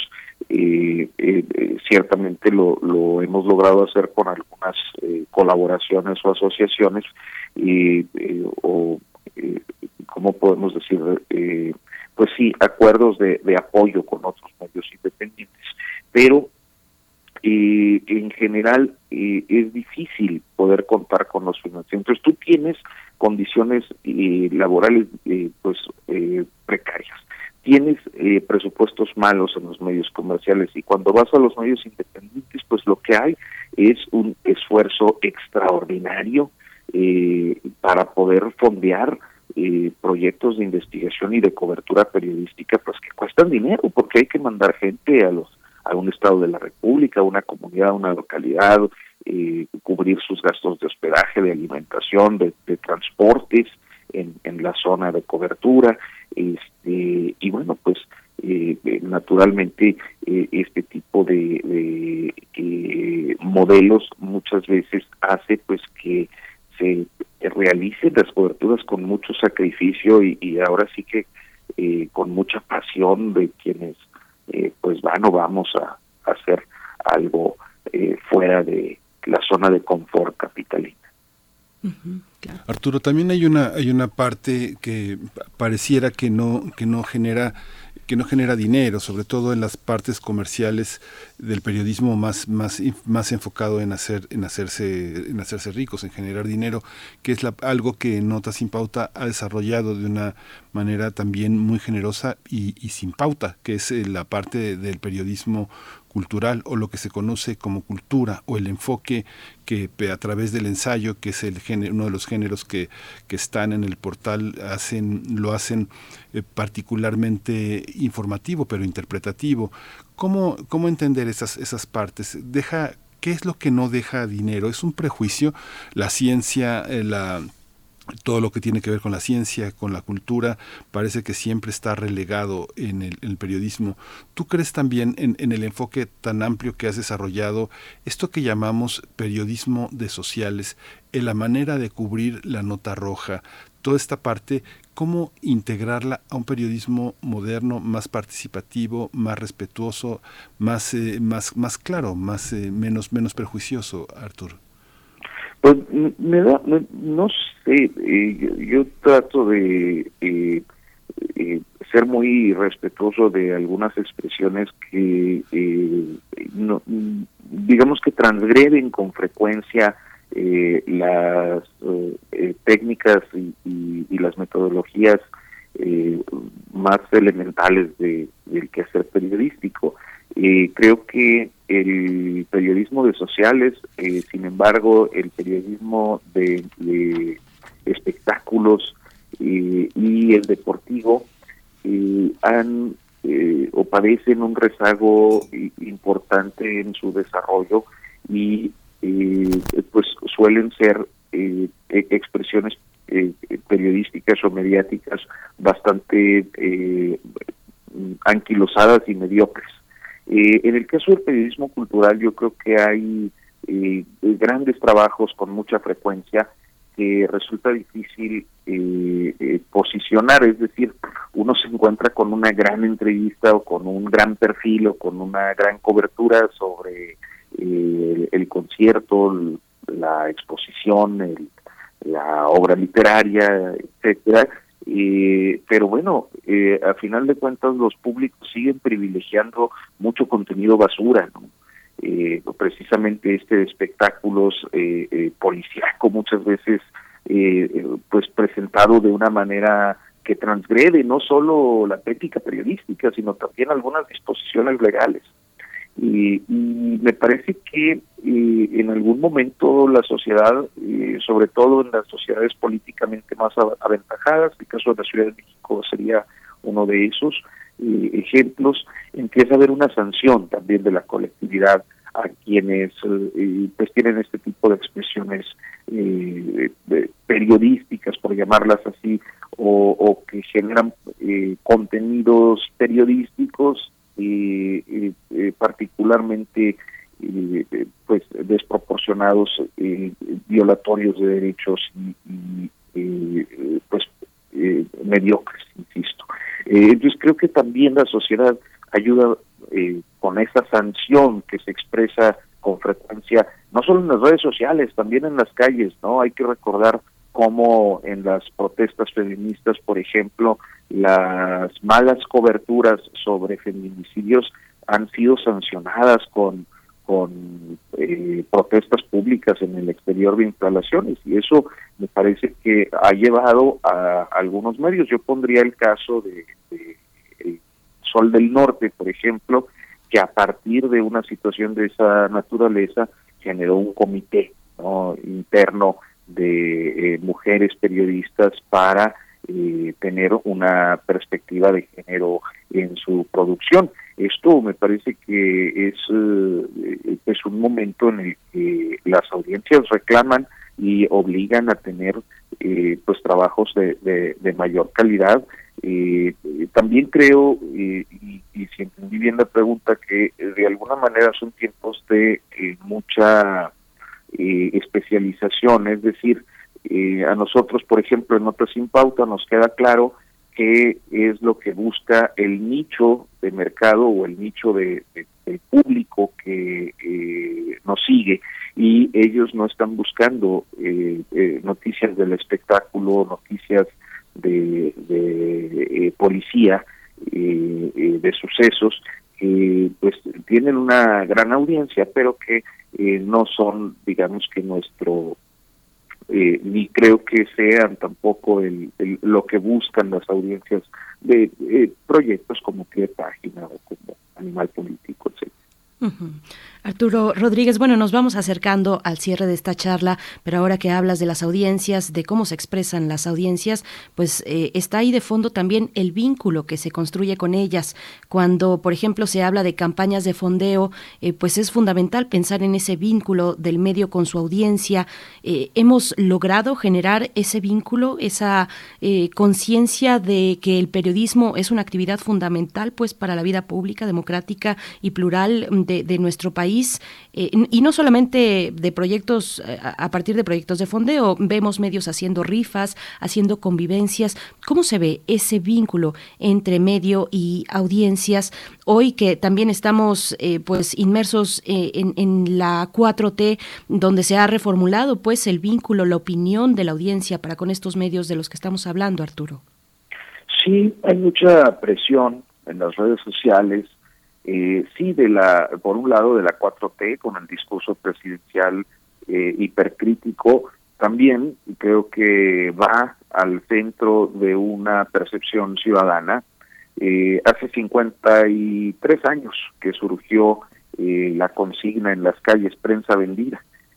fue en el movimiento del 68 y yo creo que desde entonces pues ha existido eh, una percepción generalizada de que los medios de comunicación mienten y eh, atienden a intereses específicos, eh, a grupos de interés que orientan sus líneas editoriales. Eso creo que lo sabe muy bien el presidente López Obrador y bueno, pues ha, ha acudido a esta narrativa que creo que tiene una parte de razón eh, una parte muy importante de razón, pero que por otro par, por otro lado eh, pues tiende a la generalización y la generalización nos pega a todos, medios públicos, medios privados, medios independientes, etc.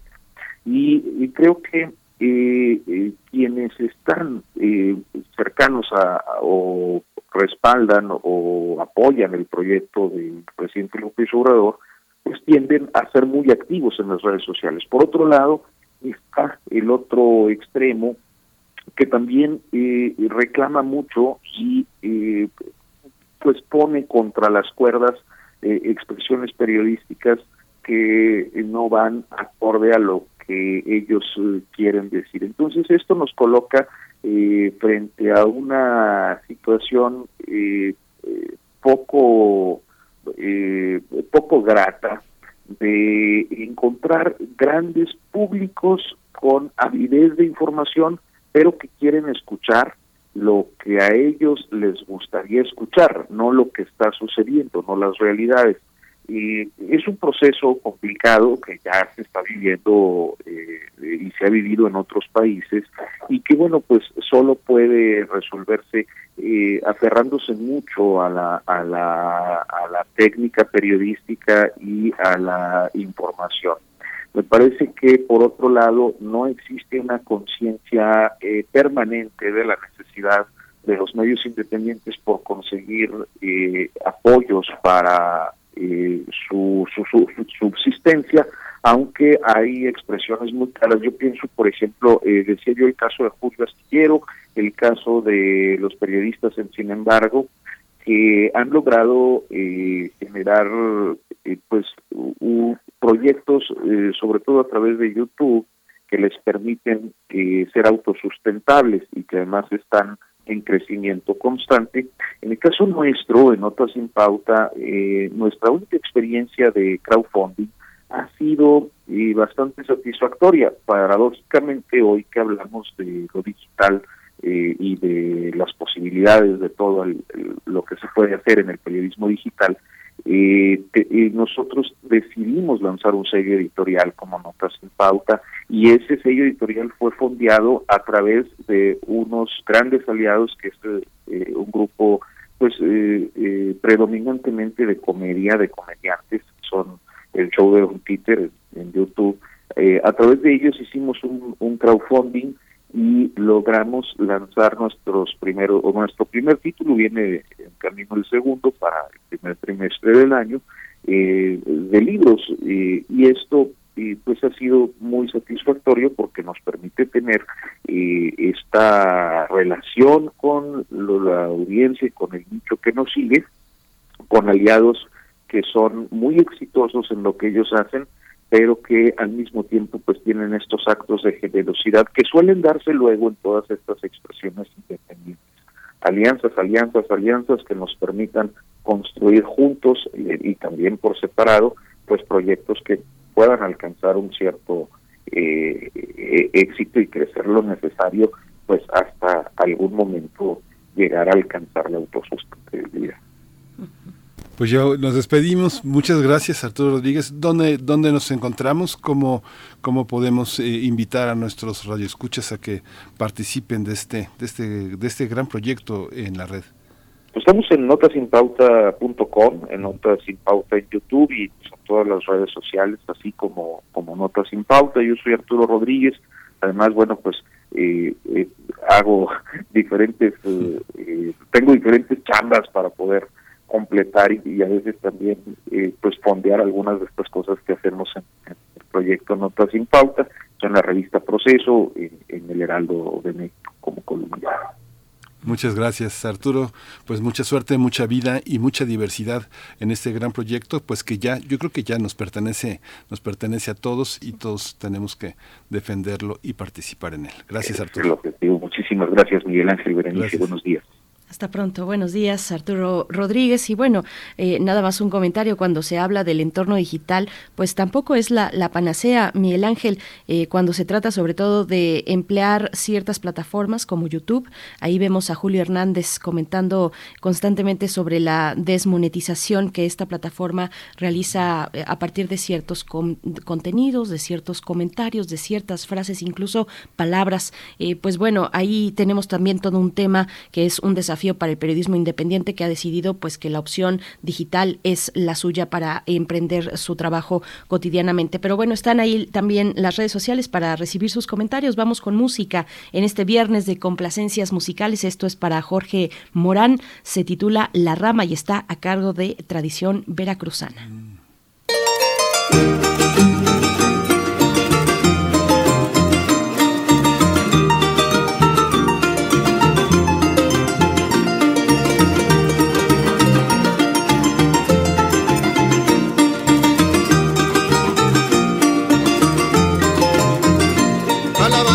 El sombrero porque en esa casa vivió un caballero. casi lima, limas y limones, salen de la Virgen que todas las flores. Anda burritito, vamos a Belén, a ver a la Virgen y al niño también. casi lima, limas y limones, salen de la Virgen que todas las flores. Yo no quiero oro ni tampoco plata, yo lo que quiero es romper la piñata. casi lima, limas y limones, salen de la Virgen que todas las flores. Arriba del cielo hay un tulipán para el presidente Miguel Alemán.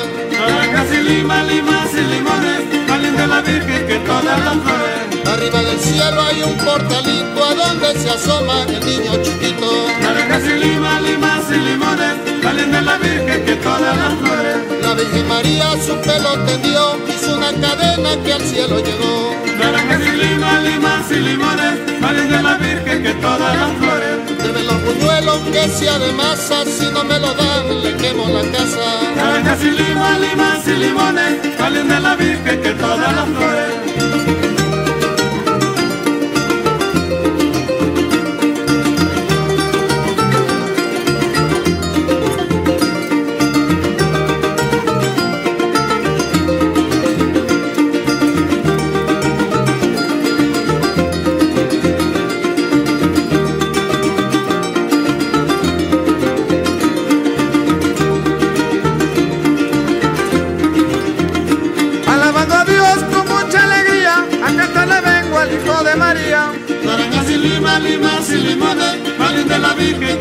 Las flores. Hijo de María que en Belén nació, con mucha alegría un gallo cantó. Naranjas y limas, limas y limones, salen de la Virgen que todas las flores. Un gallo cantó para dar aviso a los reyes magos que aquel paraíso. Naranjas y limas, limas y limones, todas las flores. De aquel paraíso que resplandeció, que era plan bullicio que en Belén se vio. Naranjas y lima, limas y limones, más linda la Virgen que todas las flores. Primer movimiento. Hacemos comunidad con tus postales sonoras. Envíalas a primermovimientounam.gmail.com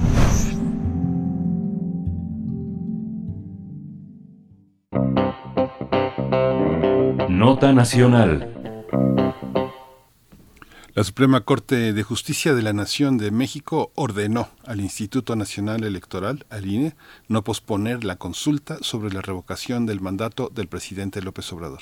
Mediante un comunicado, el tribunal informó que acordó admitir a trámite la controversia constitucional promovida por la Cámara de Diputados en contra del acuerdo aprobado por el órgano electoral que determinó posponer la realización del proceso del ejercicio ciudadano se determina que el INE debe continuar con la organización y el desarrollo de las actividades del proceso de revocación de mandato hasta su conclusión con el presupuesto aprobado de 1.503 millones de pesos. El 17 de diciembre, la autoridad electoral pospuso varias actividades relacionadas con la organización del referendo, argumentando que hace falta más de 1.500 millones de pesos para poder instalar los 161 mil colegios electorales y la contratación de 32.400 capacitadores. El consejero presidente del INE, Lorenzo Córdoba, explicó que este, a este organismo autónomo le costará 3.830 millones de pesos hacer la consulta, por lo que no cuenta con presupuesto suficiente para realizarla,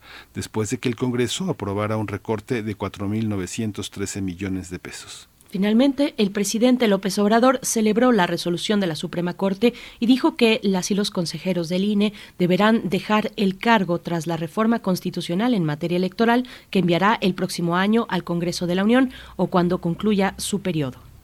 Tendremos un análisis sobre las diferentes posturas en torno a este ejercicio ciudadano y está con nosotros el doctor Edgar Ortiz Arellano. Él es profesor de posgrado en la Facultad de Contaduría y Administración Académico del CESNAVI y es socio presidente de Bismarck Consultoría, especialistas en estudios electorales.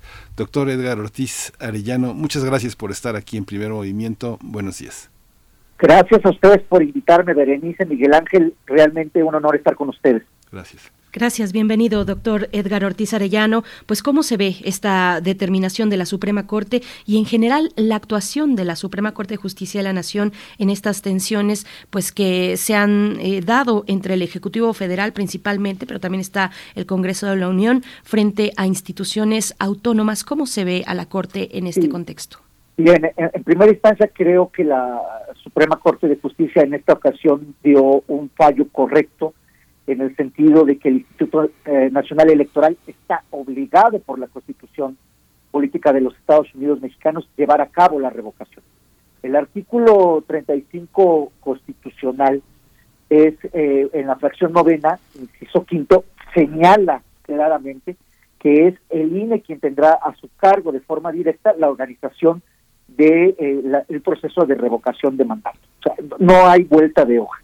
También eh, nuevamente en el artículo 41, que es normalmente el, artículo constitucional que tiene que ver con las cuestiones electorales, también señala con mucha claridad en la fracción quinta, en el apartado B, inciso C, la obligación del INE de llevar a cabo este proceso de revocación de mandato. Aquí lo único que podría estar en observación es que efectivamente el artículo 99 de la Constitución es el que señala que eh, es el Tribunal Electoral el que debe de ser el encargado de revisar las cuestiones que tengan que ver con la revocación de mandato. O sea, es decir, el artículo 99 en la fracción tercera, ahí menciona que es el tribunal el encargado. Pero bueno, por las dificultades que se ha tenido en este aspecto, pues eh, este es un tema de trascendencia para el Estado mexicano, porque vemos por primera vez que eh, pues un organismo autónomo que estaba muy acostumbrado a pedir muchos recursos, eh, que estaba muy acostumbrado a ser un actor político más allá de sus funciones de carácter procedimental de democracia, pues se encuentra aquí ahora en una serie de problemas. Eh, si bien es cierto la, la medida que también anunció la Suprema Corte apenas eh, hace dos días es de carácter provisional, porque fue la, fue la, fue la, digamos, la comisión que está de guardia, por llamarlo de alguna manera coloquial. la que dio la resolución, la que dio entrada a la controversia constitucional que presentó eh, Sergio Gutiérrez Luna, que es el presidente de la Cámara.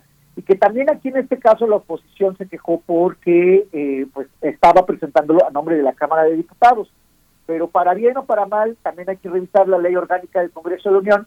El presidente de la mesa directiva, además de tener las, las funciones protocolares y ceremoniales, también tiene la representación legal de la Cámara de Diputados. Entonces, bueno, aprovechando esas circunstancias, Sergio Gutiérrez Luna, pues presenta esta controversia constitucional, se le da entrada y obviamente obligan al INE a eh, eh, no suspender el, el, proceso de revocación de mandato, que todavía, a fin de cuentas, en la otra suspensión que se le dio también por parte de la Suprema Corte de Justicia, se le dijo al INE que no podía suspenderlo hasta que no quedase claro si se juntaban el, número de firmas que se requieren para solicitar la, revocación de mandato, que son aproximadamente casi 3 millones de 2.7 millones de firmas, son las que se necesitan para hacerlo. Ni siquiera se han contado esas firmas y ya se está negando el derecho que tienen los ciudadanos mexicanos, porque es un derecho constitucional, eh, eh, eh, ya lo mencioné en el artículo 35, es un derecho que tenemos a solicitar la revocación de mandato y es una obligación del INE hacer este proceso electoral con base al mismo sistema que se hacen para los procesos electorales ordinarios. Este señalamiento, doctor, doctor Ortiz Arellano, de las reformas electorales, también deviene como parte de un de todo un combate con, con, el INE, algo que ha señalado eh, de manera incansable el presidente es la parcialidad del organismo. Esto esto se ve así desde la desde la parte académica, desde la parte del análisis, lo que percibimos los ciudadanos como un combate frontal, eh, a veces caprichoso, la presencia de Lorenzo Córdoba en la Cámara, eh, abucheado, cuestionado, él con un gran, con una gran sonrisa, este, desafiando a los legisladores y los legisladores insultándolo. ¿Cómo, ¿Cómo lo entendemos? ¿Cómo debemos de tener los ciudadanos una visión de esto? Eh, Miguel Ángel, tú has, hablado con mucha claridad ya, ya al respecto, has hecho una excelente narrativa de lo que ha sucedido. desafortunadamente, eh, el Instituto Nacional Electoral en los últimos años ha ido perdiendo presencia. El Instituto Nacional Electoral ha sido un organismo que ha costado mucho trabajo a los mexicanos realizarlo, ha acompañado a toda la transición democrática y a nivel internacional incluso tiene gran prestigio. Me parece que más allá de la parcialidad, porque eh, en el asunto de la democracia procedimental, México es un ejemplo a seguir en muchas partes. ¿Qué me refiero a, democracia procedimental? Es decir, la forma de llevar a cabo los procesos electorales. México ha sido eh, eh, un organismo importante y bandera a, nivel mundial. Ahora, efectivamente, me parece que este problema deviene de los señalamientos que el presidente de la República y muchos académicos e intelectuales y personajes públicos y organizaciones de la sociedad civil le han hecho al Instituto Nacional Electoral que tiene que ver que es una democracia sumamente cara. O sea, tenemos consejeros electorales que ganan sueldos muy altos en una sociedad donde la más de la mitad de la población está pauperizada. Eh, tenemos eh, funcionarios que se han resistido, funcionarios electorales que se han resistido a reducir sus sueldos y privilegios bajo el argumento de que eso haría perder eh, imparcialidad, objetividad, certeza, etcétera. Lo cual a todas luces es incorrecto ese tipo de argumentos. Eh, más allá de si el consejero presidente es parcial o imparcial, me parece que el comportamiento que sí ha llevado él, y en ese sentido creo que ha sido un error porque él durante mucho tiempo, antes de que fuera presidente consejero, fue, eh, por lo menos en el discurso, un gran, gran defensor de la democracia mexicana ahora eh, se comporte de manera eh, de, enfrentar al poder ejecutivo. Y cosa que también en buena manera es correcto, es decir, en las democracias siempre hay, debe de haber contrapesos, no todo debe de ser eh, siempre positivo siguiendo una misma línea. Pero es muy, es muy correcto el mandato que tiene el INE en términos constitucionales. Y más allá de las fobias o filias que pudiesen tener los consejeros electorales, ellos se deben de mover y deben de actuar con base en la imparcialidad que se requiere y en ese sentido me parece que no la ha habido. Eh, y también me parece que fue muy precipitado el hecho de haber, eh, eh, de, de por, ellos mismos, digamos, por sus propios fueros, haber dicho, pues vamos a hacer una revocación de vamos a suspender la revocación de mandato porque no tenemos dinero. Si bien es cierto que nadie está obligado a lo imposible, El INE sí tiene los recursos suficientes y tendría que hacer una, un ajuste presupuestal muy serio, muy profundo, para llevar a cabo la función primordial para la que fue hecho, que es llevar a cabo los procesos electorales que la Constitución le mandata. Entonces, el recurso que se le da al INE no es eh, su prioridad sostener a la burocracia electoral, sino llevar a cabo los procesos electorales que México requiere o que la ciudadanía exija con base en la ley. Entonces, en ese sentido, me parece que eh, por lo menos muchos académicos, insisto, más allá de la parte de, que si eh, algunos personajes son parciales o imparciales, que sí lo son, me parece que tiene que ver con el hecho del despilfarro de recursos. Eh, la sociedad mexicana ya no aguanta que haya este tipo de, despilfarros, que haya este tipo de, soberbia económica, es decir, que haya gente con grandes sueldos, mientras por otro lado eh, hay ciudadanos que simplemente no tienen para vivir eh, al día, o sea, no, no tienen dinero, no, no, no, por, no por falta de, talento o de cualidades, sino por falta de oportunidades y por la desigualdad social en la que vivimos. Doctor Edgar Ortiz, se perfila en el panorama la reforma constitucional en materia electoral que el, el Ejecutivo ya ha anunciado enviará al Congreso el próximo año 2022. ¿Qué, qué reflexiones generar sobre pues la función, el fondo y la, y la forma también del árbitro electoral de cara a esta reforma que ya se ha anunciado?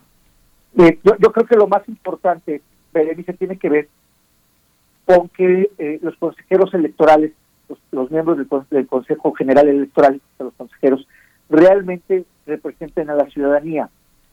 Sabemos que la mayoría de los consejeros, si no es que todos los consejeros, llegan a la posición a partir de cuotas partidistas. Es decir, si bien es cierto la Cámara de Diputados tiene la, prerrogativa de conformar el Consejo General del INE, la realidad es que los últimos 10, 15 años, este Consejo General se forma a partir de las negociaciones que los partidos políticos realizan al interior de la Cámara y colocan a los diversos personajes que se encuentran ahora en el, en el instituto eh, en función de sus intereses partidistas. Creo que la reforma, en primer lugar, debe de ir orientada hacia evitar que los partidos políticos, eh, como coloquialmente se dice, metan la mano y en el nombramiento de los consejeros electorales, porque entonces tenemos un consejo completamente dividido y que, y que toma decisiones con base en los favores o prebendas que le deben a los partidos políticos porque los ayudaron a llegar a su posición.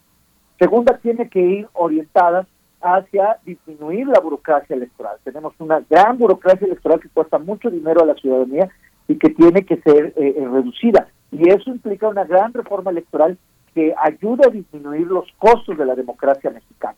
En su momento la democracia mexicana fue muy cara porque había una serie de suspicacias con respecto a que el sistema autoritario eh, podía podía influir de, manera importante en los procesos electorales y por eso se brindó también económicamente en su momento al Instituto Nacional Electoral, entonces IFE, y eh, pero esos tiempos ya pasaron, entonces tenemos que transitar hacia una hacia procesos electorales mucho más eh, eficientes, menos burocratizados, con mayor participación ciudadana, es decir, más voluntarios y menos gente pagada, que, efectivamente la imparcialidad y la rendición de cuentas y la transparencia de los procesos electorales puedan ser auditadas por todos los ciudadanos.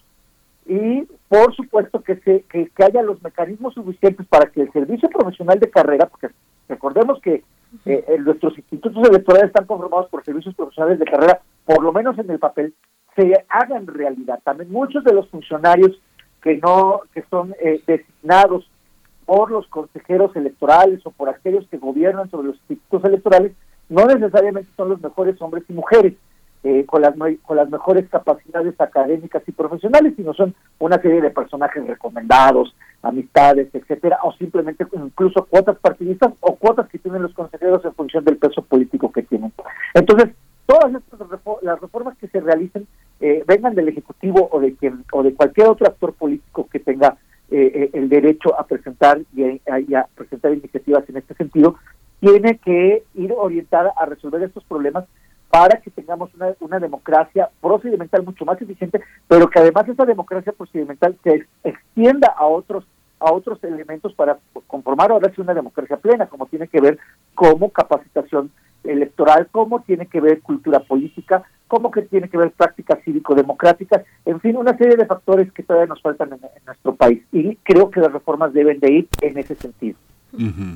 Doctor, una última pregunta. Ya estamos al filo, al filo de la hora, pero bueno, le, pediría pues la brevedad, pero es una pregunta que no puedo dejar de hacerle. Se, hay una, hay una burla constante de un sector que cuando López Obrador habla del pueblo sabio y de que el pueblo sabe todo esto, hay una burla. Pero cuando se habla de, de democracia participativa, ¿Quién debe de formular las preguntas que es necesario que la sociedad conteste? Los grupos que forman parte de estas, no sé, grupos que quieren el matrimonio igualitario, mejores condiciones y salidas para la violencia doméstica en el caso de mujeres y niños, una mayor perspectiva para futuro para las personas que ya rebasan los 60 años o las tiene que, proponer el Estado mexicano. ¿Cómo hacer una, una participación eh, válida, democrática? Bien, muy buena pregunta. En ese sentido, también las reformas constitucionales o las reformas a las leyes electorales tienen que ir en ese sentido. Normalmente en las democracias representativas es el establishment o las élites políticas y económicas y burocráticas las que deciden las preguntas que se le hacen a la ciudadanía. Como si ellos fuesen los que eh, el, cúmulo de, de, de eh, de conocimientos que representan a toda la sociedad. Y sabemos perfectamente que eso es una abstracción muy, muy hegeliana, ¿no? Es decir, el Estado, el establishment como aquel que representa al pueblo, ¿no es cierto? La, la realidad es que hay muchos temas que la ciudadanía requiere y no están en la agenda pública. Entonces, la reforma, las reformas eh, eh, eh, deben de ir orientadas a que precisamente la democracia participativa de voz a una serie de sectores, de grupos marginados, grupos en situación de vulnerabilidad, ciudadanos, grupos de interés que también son legítimos, puedan presentar eh, eh, una serie de preguntas a consulta de la ciudadanía y eh, la Constitución es muy, es muy clara. El, el, poder, la soberanía radica en el pueblo. Quizás el presidente por la forma en la que lo dice y porque durante muchos tiempos estuvo acostumbrado a que el establishment fuera el que las élites, voy a cambiar la situación, las élites políticas y económicas fueran las que determinaran todos los asuntos de este país. Por eso, en buena medida, nos eh, eh, hay esta hay esta burla hacia las hacia hacia hacia ese tipo de expresiones que hace el presidente. Pero la realidad es que las democracias avanzadas, pensemos en las democracias de primer mundo, es muy común que el pueblo, la ciudadanía, eh, tenga la suficiente fuerza para imponer agenda pública, es decir, temas de interés que se convierten en políticas públicas. Y en ese sentido tenemos que también la ciudadanía ser más organizados y hacer cambios incluso en la forma en la que se hacen las leyes en este país, es decir, los procedimientos para realizar iniciativas ciudadanas, eh, eh, eh, iniciativas para el Congreso presentadas por ciudadanos, y por otro lado, pues debe de haber un, debe de haber mecanismos tanto en las leyes electorales como en los procedimientos legales constitucionales para que precisamente todos esos grupos puedan presentar o podamos presentar una serie de inquietudes e iniciativas en materia eh, en materia de políticas públicas. Aquí lo más relevante es cómo construimos las leyes, cómo las leyes se transforman en políticas públicas e inciden en el gobierno, en el gobierno de los vivos, es decir, de nosotros, cómo, cómo incide realmente en nuestra vida cotidiana. Y en ese sentido hay una gran deuda del Estado mexicano y, y creo que ese va a ser un tema que va a tener que abordar las próximas reformas constitucionales y electorales, Miguel Ángel. Pues doctor Edgar Ortiz Arellano, profesor del posgrado de la Facultad de Contaduría y Administración, académico del CESNAB y socio presidente de Bismarex Consultoría SC, especialistas en estudios electorales. Muchas gracias por, por esta participación, por esta precisión y claridad en tantos puntos relevantes, pues una cuestión que será muy importante para la Agenda Nacional 2022. Muchas gracias por, por esta mañana y le deseamos lo mejor en este cierre de año. Gracias igualmente, Berenice y Miguel Ángel, un gran abrazo a ustedes y su auditorio. Muchas gracias. Despedimos rápidamente a la radio Nicolaita. Nos escuchamos eh, la siguiente semana de 8 a 9 de la mañana aquí en Primer Movimiento. Quédese con nosotros. Vamos al corte. Síguenos en redes sociales. Encuéntranos en Facebook como Primer Movimiento y en Twitter como arroba PMovimiento. Hagamos comunidad.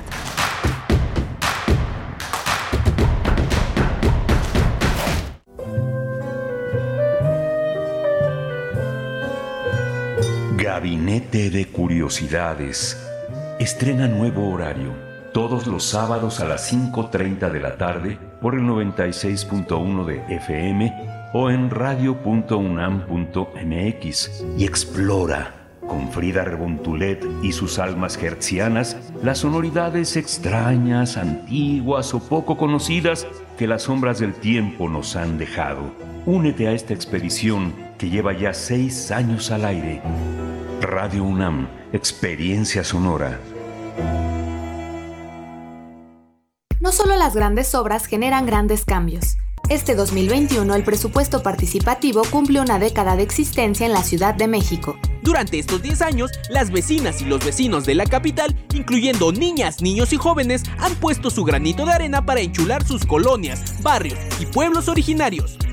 Han sido 10 años de pequeñas acciones que en conjunto han contribuido al embellecimiento de nuestra ciudad. El presupuesto participativo continúa, sigue participando y enchula tu colonia.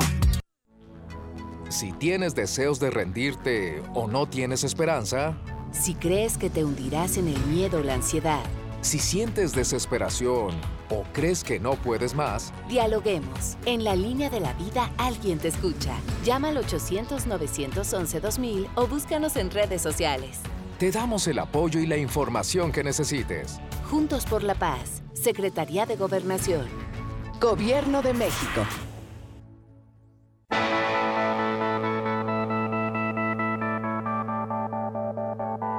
La imaginación al poder.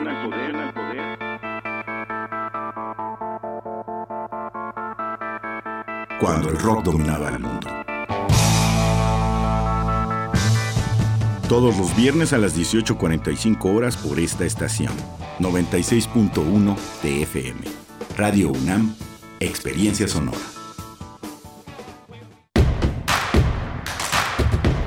Encuentra la música de primer movimiento día a día en el Spotify de Radio UNAM y agréganos a tus favoritos.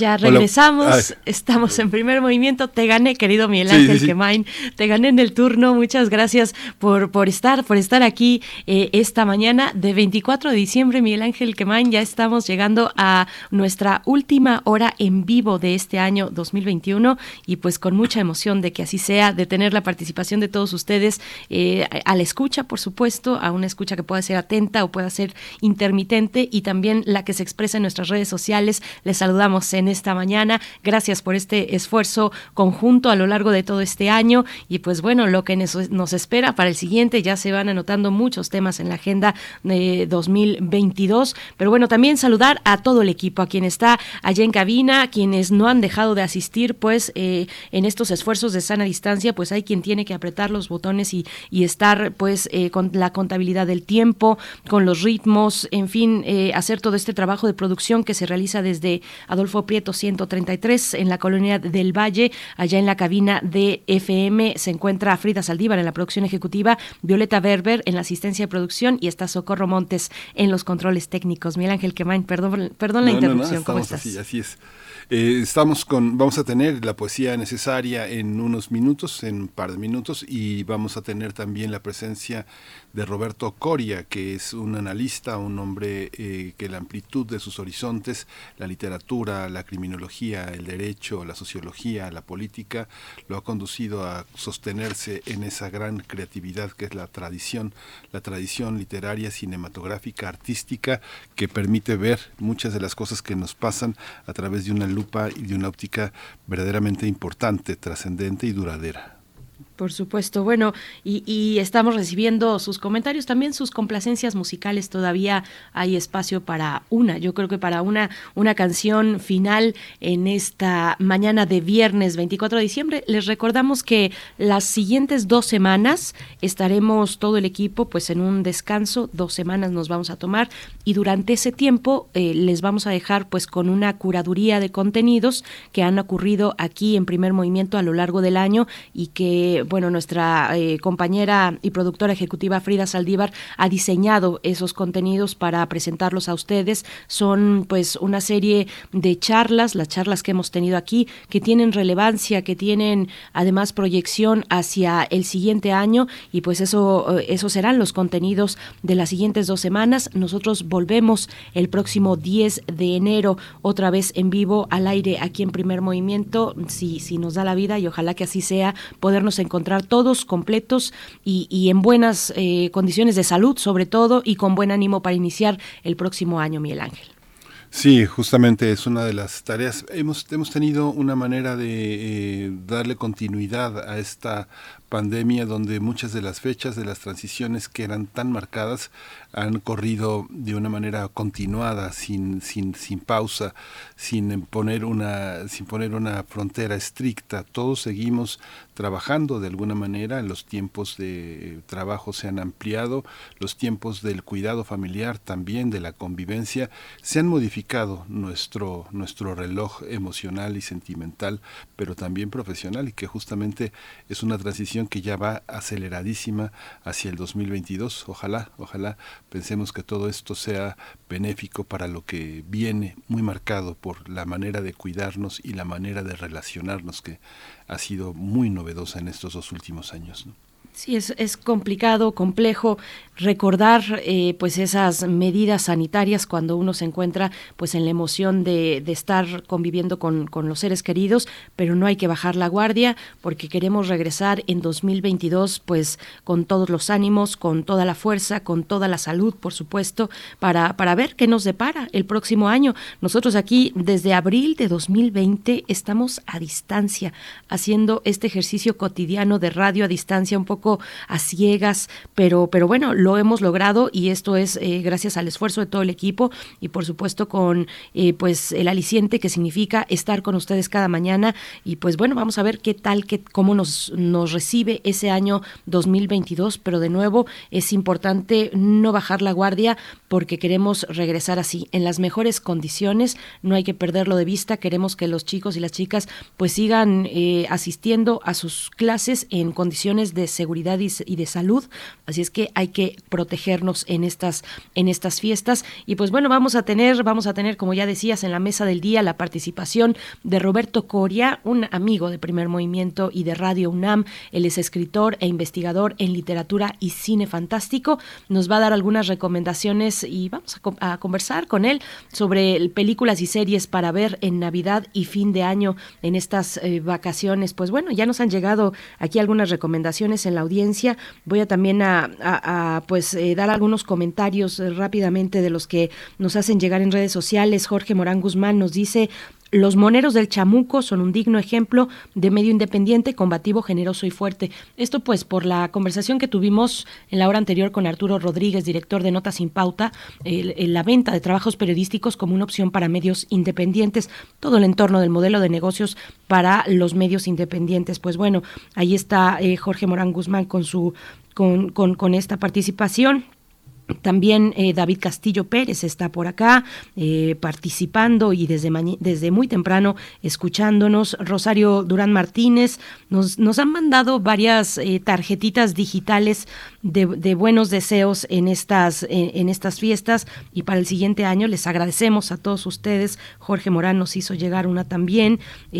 tenemos algunas por aquí, a ver si no se me atoran. Gabriel del Corral, por supuesto, también nos, nos comparte un una, tarjeta navideña. Pues muchas gracias por hacerlo. Él, lo hizo mm, eh, de manera física, pero todos los que se han expresado con buenos deseos en redes sociales, les agradecemos muchísimo esta, esta posibilidad de acompañarnos, Miguel Ángel. Sí, justamente esta, esta posibilidad de acompañarnos es lo que esperamos que defina también la, a partir del 10 de enero esta manera de hacer comunidad que Radio UNAM y que la amplitud de las eh, radios universitarias permite también entre nosotros llevar esta forma de producir y de compartir el conocimiento que es propio de una radio universitaria.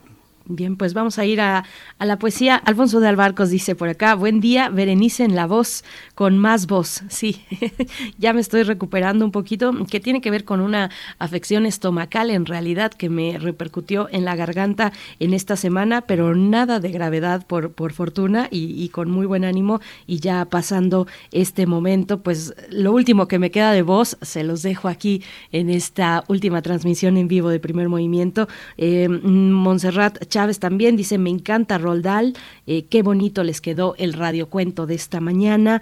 Juan Brujo nos saluda, Osomatli también, mm, la profesora Mayra Elizondo, eh, que también me mandaba saludos porque yo me integré en la segunda hora. Y, pues bueno, también está, está Andrea Smar, que nos dice a todo el equipo de Primer Movimiento y a su auditorio que pasen una hermosa Navidad y fin de año en compañía de sus seres queridos. Les deseo lo mejor y que impere la paz, el amor y que vengan mejores tiempos para todos. Que así sea, querida Andrea. Gracias. Gracias a todos por sus comentarios. Y ahora sí, nos vamos con la poesía, Miguel Ángel. Vámonos con la poesía. Vamos. Primer movimiento. Hacemos comunidad en la sana distancia.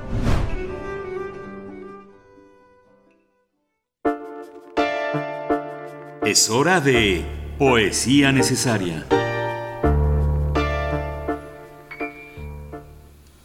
Eduardo Lizalde es uno de nuestros grandes poetas eh, mexicanos, es uno, un hombre que ha escrito eh, Cada cosa es Babel, El tigre en la casa, La zorra enferma, un hombre casa mayor, tabernarios y eróticos. Él eh, es una de las piezas claves también en la difusión de la música, en la crítica musical. Él es uno de los expertos, uno de los grandes conocedores de la ópera, de este gran género que permite entender el trenzado entre literatura y música. Y justamente vamos a leer un fragmento del Tigre en la Casa, un poemario que publicó en 1970 y que material de lectura en la colección de poesía moderna de la UNAM editó y que pone al alcance de manera gratuita de los lectores. Vamos a acompañarlo con una pieza que justamente le, gustaría tal vez escuchar a Eduardo Lizalde, que es una pieza de Verdi, es un, de Giuseppe Verdi, es una misa de Requiem, de Dies Irae, es el, este gran Requiem que publicó, que hizo visible la, la gran trascendencia de Verdi. Es una interpretación eh, de la Orquesta Sinfónica de Galicia, dirigida por Víctor Pablo Pérez, el director eh, en este festival Mozart que se realizó hace ya casi 10 años en el Orfeón Donostiarra, en el Palacio de la Ópera de La Coruña. Esta es, ese es el retrato hablado de la fiera por Eduardo Lizalde. El tigre. Hay un tigre en la casa que desgarra por dentro al que lo mira, y solo tiene zarpas para el que lo espía, y solo puede herir por dentro, y es enorme más largo y más pesado que otros gatos gordos y carniceros, pestíferos de su especie, y pierde la cabeza con facilidad. Huele la sangre aún a través del vidrio, percibe el miedo desde la cocina y a pesar de las puertas más robustas. Suele crecer de noche. Coloca su cabeza de tiranosaurio en una cama y el hocico le cuelga más allá de las colchas. Su lomo entonces se aprieta en el pasillo de muro a muro y solo alcanzo el baño arrastras contra el techo como a través de un túnel de lodo y miel. No miro nunca la colmena solar, los renegridos panales del crimen de sus ojos, los crisoles de saliva emponzoñada de sus fauces. Ni siquiera lo huelo para que no me mate, pero sé claramente que hay un inmenso tigre encerrado en todo esto.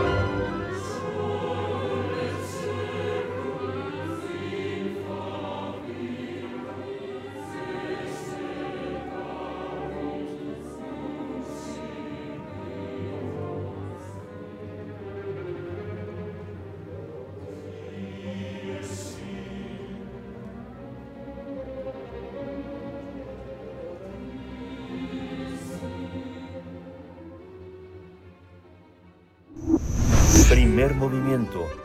Hacemos comunidad en la sana distancia.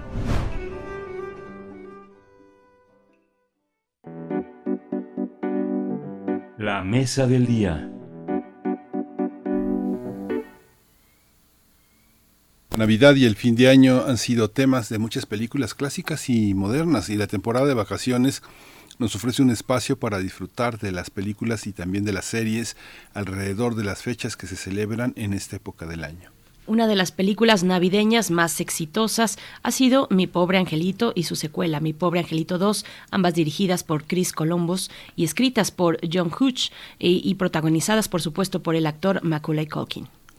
A la lista de películas navideñas más exitosas se suman algunas versiones del Grinch como, la, como la de 2018 y 2000, Cuento de Navidad de 2009 dirigida por Robert Zemeckis, Expreso Polar de 2004, entre muchas otras.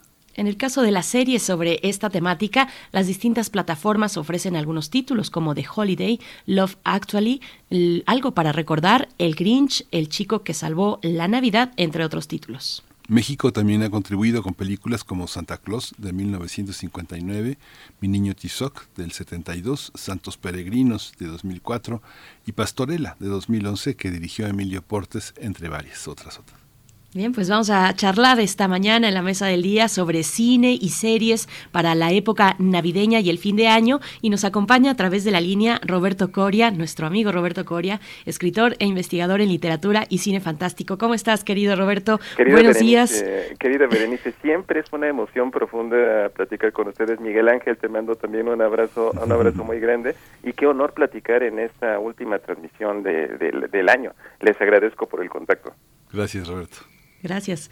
Al contrario, pues no es una encomienda fácil, creo yo, desde mi perspectiva, porque la verdad es que no, generalmente no me acerco yo a estas, a este tipo de películas de temporada navideña, salvo que sea desde otra perspectiva, como el extraño mundo de Jack, el Grinch también, ¿no? o, más bien la historia eh, y los dibujos del Dr. Seuss, eh, como, eh, como el Grinch se robó la Navidad. Pero ¿cómo, ¿cómo, lo ves tú? ¿Cuáles son esas temáticas, pues, que, que han nutrido a las películas y las series en estos pues e, en estas temporadas? Pues vaya, yo creo que cada uno de nosotros tiene diferentes rituales para celebrar estas fechas y obviamente hay que hacer el hincapié. Eh, esto no tiene nada que ver con las creencias religiosas de, nadie. Eh, eh, al final, todo fin de ciclo, pues es una invitación para poder celebrar la vida, para abrazar física o, espiritualmente, sobre todo en esta época, a nuestros seres amados. Y también, ¿por qué no? Ofrece la posibilidad de la nostalgia. Y, en lo personal, yo diría que el cine está ligado a algunos de los mejores momentos de mi vida. Entonces, eh, es inevitable el que este eh, esta forma de arte, esta forma de entretenimiento, haya mirado al tema navideño pensando en la en, la gran popularidad que tiene entre entre tantas personas. Y, ya dijeron ustedes un montón de películas que yo pienso que pueden ir robusteciendo la lista eh, que vamos a hacer. O sea, al final la, la recomendación que tengo para ustedes el día de hoy es algo muy, muy personal eh, pero mencionaron muchísimos títulos que me han evocado tantos, tantos momentos. Tú, acabas de decir, Miguel Ángel, la película de Santa Claus mexicana con José Elías Moreno.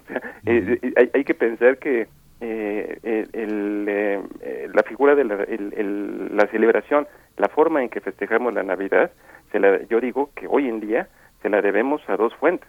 A número uno, la Coca-Cola, porque, porque desde, desde la campaña publicitaria de 1931 que hicieron, y que se ha repetido incansablemente hasta el día de hoy, pues han impulsado esta imagen del Santa Claus regordete, rozagante, eh, pues yo diría que con una obesidad mórbida, posiblemente tiene diabetes o algo por el, por el estilo, pero vaya, al final como lo, lo recordamos con este traje rojo, estas risas tan sonoras, y, y el otro es Charles Dickens. Eh, Charles Dickens con una novela publicada en el invierno, en la Navidad de 1842, eh, eh, llamada Canción de Navidad, eh, eh, ha, de alguna manera ofrecido una, una historia que ha sido llevada mil y un veces a, a, la pantalla grande. pero bueno, esas, estas digamos, algunas de las maneras este, pues tradicionales de recordarle, porque como, al igual que Berenice, a mí me gusta ver en esta en esta temporada muchísimo. Duro de matar, Duro de matar, una película de John McTiernan, una película de acción, se desarrolla, si ustedes recuerdan, en una fiesta de, de Navidad, donde irrumpe un grupo de ladrones disfrazados de terroristas, pues para, para, para este, eh, eh, eh, para el deleite de todos nosotros. O Gremlins, Gremlins de, de, de, Joe Dante, es, es, una, es una película navideña. o, o, también, por ejemplo, Batman regresa, la, la segunda película de Batman de Tim Burton, ocurre en Navidad. Entonces, vaya, ¿de qué hay opciones? Hay muchísimas, Berenice. Y, y bueno, si, si, si a ustedes les parece bien, pues eh, comencemos con, con algunas recomendaciones, porque yo, yo no, no sé si ustedes se acuerdan eh, que, que en el Canal 5, cuando, cuando, cuando valía la pena verlo, eh, había una película que se llamaba El hombre que vistió el que traje de Santa Claus, con Fred Astaire. o, o, esta película de, de, animada de la Rankin Bass que se llamaba La Navidad de Pinocho. vaya, esto es un viaje a la pues a, eh, a la infancia. Digo, eh, lo, lo, que dice mi amigo Vicente Quirarte de que la literatura es la infancia recuperada a voluntad, eh, se extiende perfectamente al ámbito, al ámbito cinematográfico. Y, y, pues si les parece bien, pues vamos a comenzar con algunas recomendaciones, como les digo, muy personales. Arráncate, Roberto. Pues bueno, ya, ya que estamos en el tema de Canción de Navidad de Charles Dickens, para mí eh, eh, representa una tradición muy bonita. los eh, victorianos eh, les encantaba leer cuentos de Navidad, eh, perdón, cuentos de fantasmas para contrarrestar, para contrastar con toda la candidez de la de la fecha, o sea, los fantasmas en la Navidad son son algo muy muy recurrente. Yo digo que esa es una bonita costumbre que deberíamos de, de, retomar. Y, y, sobre adaptaciones de canción de Navidad de Charles Dickens, un, una narración tan tan celebrada. Yo yo yo encontré hace tiempo una carta que la Cámara de los Comunes de, de, Inglaterra le dedicó a Charles Dickens donde le dice que, que bendito y que mil bendiciones caigan sobre sobre su corazón eh, bondadoso Charles Dickens porque porque su canción de, Navidad ha impulsado más buenas acciones que todos los púlpitos que todas las las este eh, los actos de caridad que se han hecho en, en, esa Navidad de 1842. Y, y bueno, hay, hay cualquier cantidad. Tú ya mencionaste eh, la versión de Robert Zemeckis, eh, eh, eh, Miguel Ángel, que se llamaba aquí Los Fantasmas de Scrooge, con la voz de, de Jim Carrey. Eh, pero, pero yo soy más, más tradicional.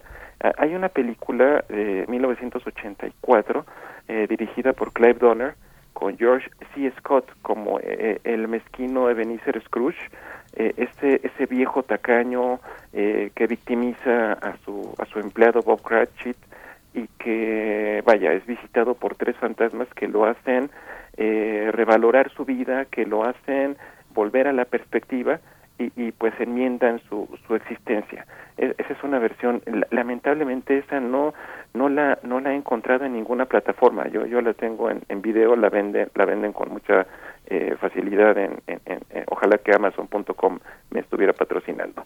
Este la pueden encontrar ahí. Pero pero sí por ejemplo en en, en este Amazon Prime pueden encontrar una versión muy bueno moderna si pensamos que 1988 es moderno una, versión que se llamó Los fantasmas contraatacan eh, en inglés se llama Scrooge la, la dirigió el difunto eh, Richard Donner y la protagoniza Bill Murray. Bill Murray, a quien ustedes seguramente tienen muy presente por Los Cazafantasmas. En, en esta versión, eh, Bill Murray, eh, que, que, que, le pusieron aquí Los Fantasmas contraatacan precisamente tratando de, de, lucrar con toda la fama y con toda la popularidad de Los Cazafantasmas, eh, eh, Bill Murray interpreta a un ejecutivo de cadena de televisión, un sujeto eh, ruin, mezquino, que, que, que maltrata a todos sus empleados, que les roba sus regalos, sus bonos de Navidad, se los cambia por cosas este, irrisorias.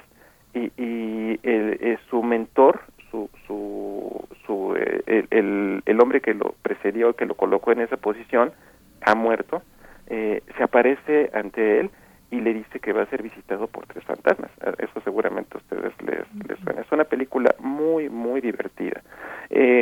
por ejemplo, como les digo que se ha llevado tantas veces este, a, la, a, la, pantalla grande, la Navidad de los Muppets. Los Muppets también miraron así este relato en una película de 1992 que dirigió Brian Henson, el, hijo de Jim Henson, del creador del papá de los Muppets. Y, en esta película eh, eh, me encanta porque incluso eh, se toman la, la, la, libertad de incluir a Charles Dickens como eh, narrador. Y, Charles Dickens es, es nada menos que el gran Gonzo, que, que va acompañado de su amigo la rata Rizzo y que lleva al tacaño Benicer Scrooge, que lo interpreta Michael Caine, el, el único actor eh, de carne y hueso este eh, de, de, la película lo lleva lo lleva a revalorar a revalorar su, su vida. Es una película eh, verdaderamente recomendable para esta para esta temporada. Y, y ya ya yendo a, yo, yo a mí a mí me gustan mucho los biopics porque yo digo que las películas biográficas eh, de alguna manera alimentan al chismoso que todos llevamos dentro. Eh, en, en esta en esta línea hay una película que se llama El hombre que inventó la Navidad. Eh, una, una, película irlandesa canadiense del 2017, o sea, reciente, eh, eh, una, una, una eh, película biográfica sobre los eventos que llevaron a Charles Dickens a escribir Canción de Navidad.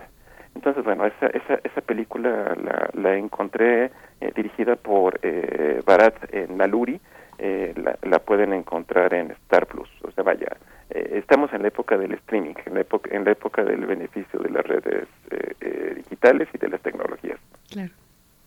Sí, el aspecto que señalabas al principio, Roberto, ¿cómo separar el aspecto religioso de un aspecto que no lo sea estrictamente, que puede estar, como en el caso de Dickens, enfocado al tema moral, al tema de lo colectivo? El Grinch, eh, de alguna manera, es la renuncia a una forma de colectividad que se considera banal o estúpida o inútil, ¿no? E, esa, esa parte de de una fobia hacia lo masivo, hacia lo colectivo, hacia la celebración en conjunto y una especie como de elogio también a una soledad vacía, que no es la soledad del poeta, ni del místico, ni del filósofo, sino es la soledad de alguien que está profundamente desilusionado y, eh, y, y que no encuentra cómo cómo tenderse la mano a sí mismo a través de los otros. ¿Cómo entender esta parte, Roberto? Interesante, el... Miguel. O sea, la verdad es una, es una, lectura muy muy profunda la que has, la que has hecho y es completamente eh, válida, porque al final yo creo que todos somos eh, entes sociales, eh, Miguel. Ustedes, ustedes en, en, en primer movimiento pues eh, defienden mucho la idea de la colectividad y me encanta, me, me encanta ver la respuesta que tiene por parte de las personas que los escuchan todos los días. Y, yo diría que ese espíritu de colectividad es el que al final abraza el Grinch de, de, del relato del doctor Zeus eh, se, se, da cuenta que, que eh, esa, ese espíritu eh, de reunión ese espíritu masivo tiene un valor que él alcanza a vislumbrar en los últimos momentos de la narración y, y, y, yo creo que yo creo que al final eso eso es lo que hace digna de celebrar la esta esta ocasión sin importar como como dices nuestras creencias porque hay valores universales hay creencias universales. Eh, así que pues yo yo creo que todos eh, lejos de, de rechazarlas eh, podemos abrazarlas y podemos aprender a, a disfrutarlas. Uh -huh. eh, siguiendo ahorita, es que eh, antes de que se me olvide, hace sí. ratito que Berenice mencionó mi pobre angelito, eh, uno y dos, que, que, que, la verdad me gustan mucho este, las películas, eh, con todo, con todo y, y, y, lo que pueda, lo que puedan representar.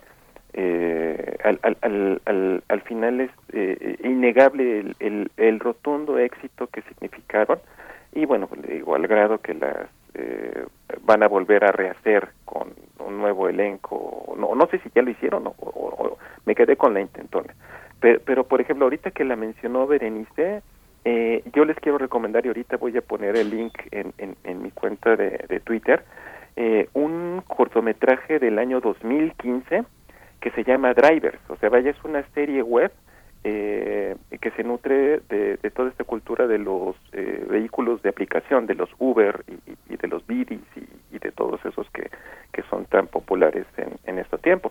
Pero bueno, el, el punto es que el primer capítulo, el primer corto de la serie Drivers, está protagonizado por un Macaulay Culkin, que, que en esa época tenía 35 años de edad, ahorita debe tener cuarenta y tantos, o sea, ya, ya, no es el pequeñito Kevin McAllister que conocimos en la película de Chris Columbus. Eh, el punto es que este, este, eh, un, eh, lo que vemos en pantalla es un hombre con su teléfono celular pidiendo su vehículo de manera, de manera cotidiana, se estaciona el coche, el coche llega finalmente y, y, y el, el, el, chico mecánicamente se sienta y le dice, hola fulanita, gracias, y, y, la cámara ve hacia el, hacia el asiento desde el punto de vista del, del, del, pasajero y, y, voltea a Macaulay Culkin. Macaulay Culkin este, eh, bastante descompuesto, con el cabello muy largo, con, con, un aspecto bastante deplorable y le dice, no, no soy fulanita, soy su esposo, yo vine a, yo vine a suplirla por, por este día. Y, y entonces en esa, en esa este, eh, eh, contacto le dice, yo para empezar ni sé manejar, y entonces le dice, uno, le dice el pasajero, ¿te molesta que yo maneje? No, no, no, maneja tú. Bueno, pero el punto es que Macaulay Culkin, cuando, cuando el, el hombre lo, lo este, eh, escucha que le suena su teléfono celular a Macaulay Culkin, eh, eh, es un tema navideño y dice, ay, mi mamá. Y, y, le empieza a decir, eh, ay, ¿no te gusta hablarle a tu mamá? No, no, no.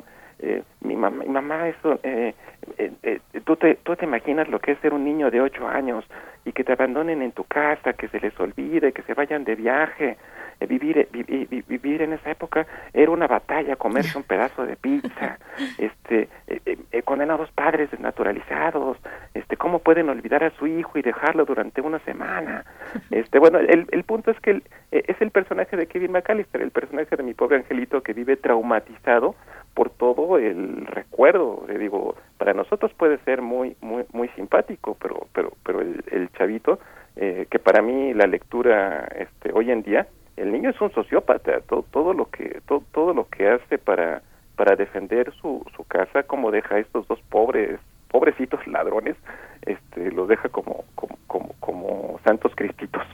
Y este pero bueno el, el, el, al, al, final un, un, asalto porque lo intentan asaltar a Macaulay Culkin eh, al, al, al, vehículo detona todo un festín sangriento digno de película de Quentin Tarantino eh, es un corto muy divertido, se, se lo voy a recomendar al, al, al ratito.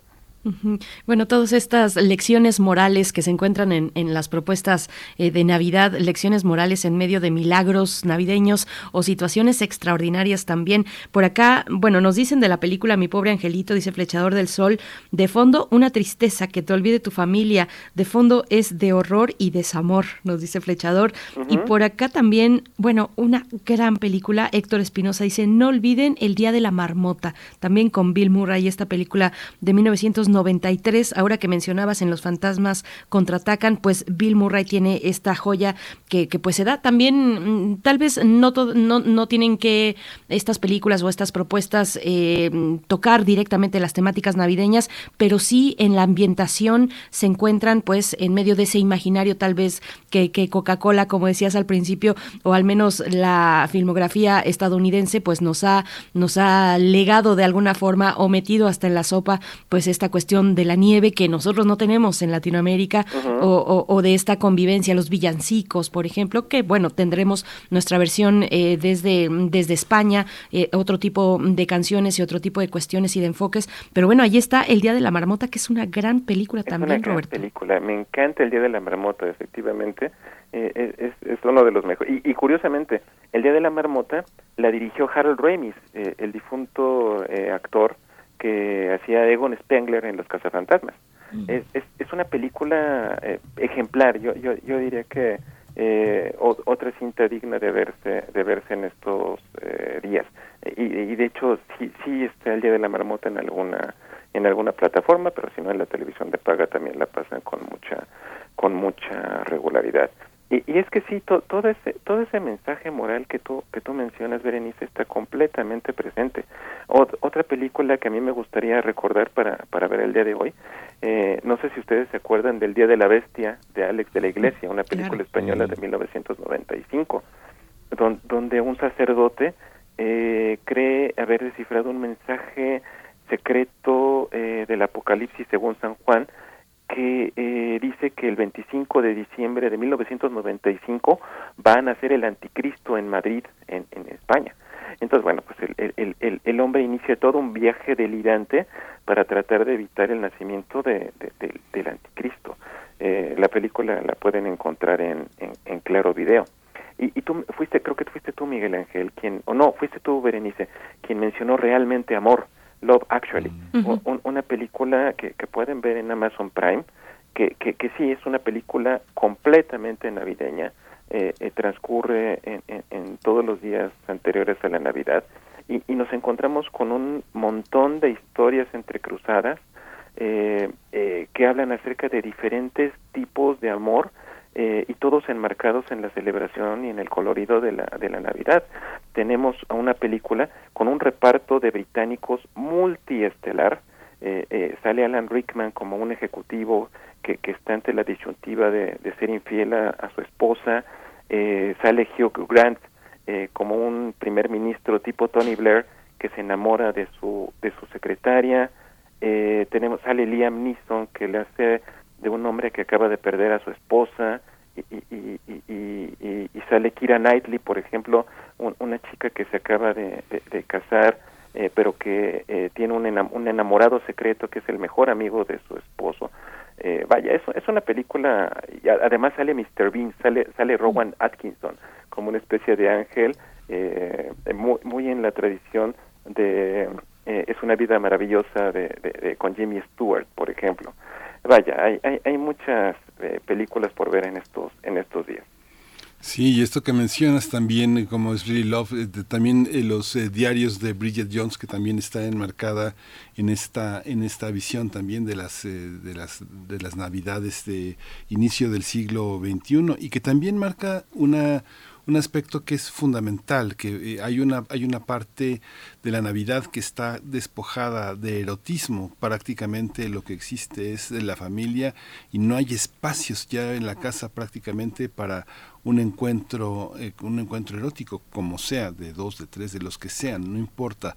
El tema también que, que, que nos ha dado también el tema de la pandemia es una erotización de las redes sociales, pero que no pasa por el cuerpo, o que tarda muchísimo en pasar por el cuerpo, y que tiene que ver también con las, eh, eh, el, mundo erótico de la diversidad sexual, que justamente no, tiene, no tenía una representación navideña, que justamente eh, esta literatura y cinematografía inglesa ponen de, de relevo, ponen de, manera muy evidente Mike Late y sus visiones eh, periféricas sobre la Navidad y los festejos que que dejan a un lado todo lo que tiene que ver con esta con esta diversidad, con esta manera de ser gay, que de ser lesbiana y de ser soltero, ¿no? El uh -huh. soltero, el gay y la lesbiana tienen Navidad, eh, Roberto Coria. Definitivamente, o sea, es, es, un sentimiento que va más allá de cualquier, como, como lo digo, de cualquier creencia, de cualquier preferencia sexual, de cualquier ideología política.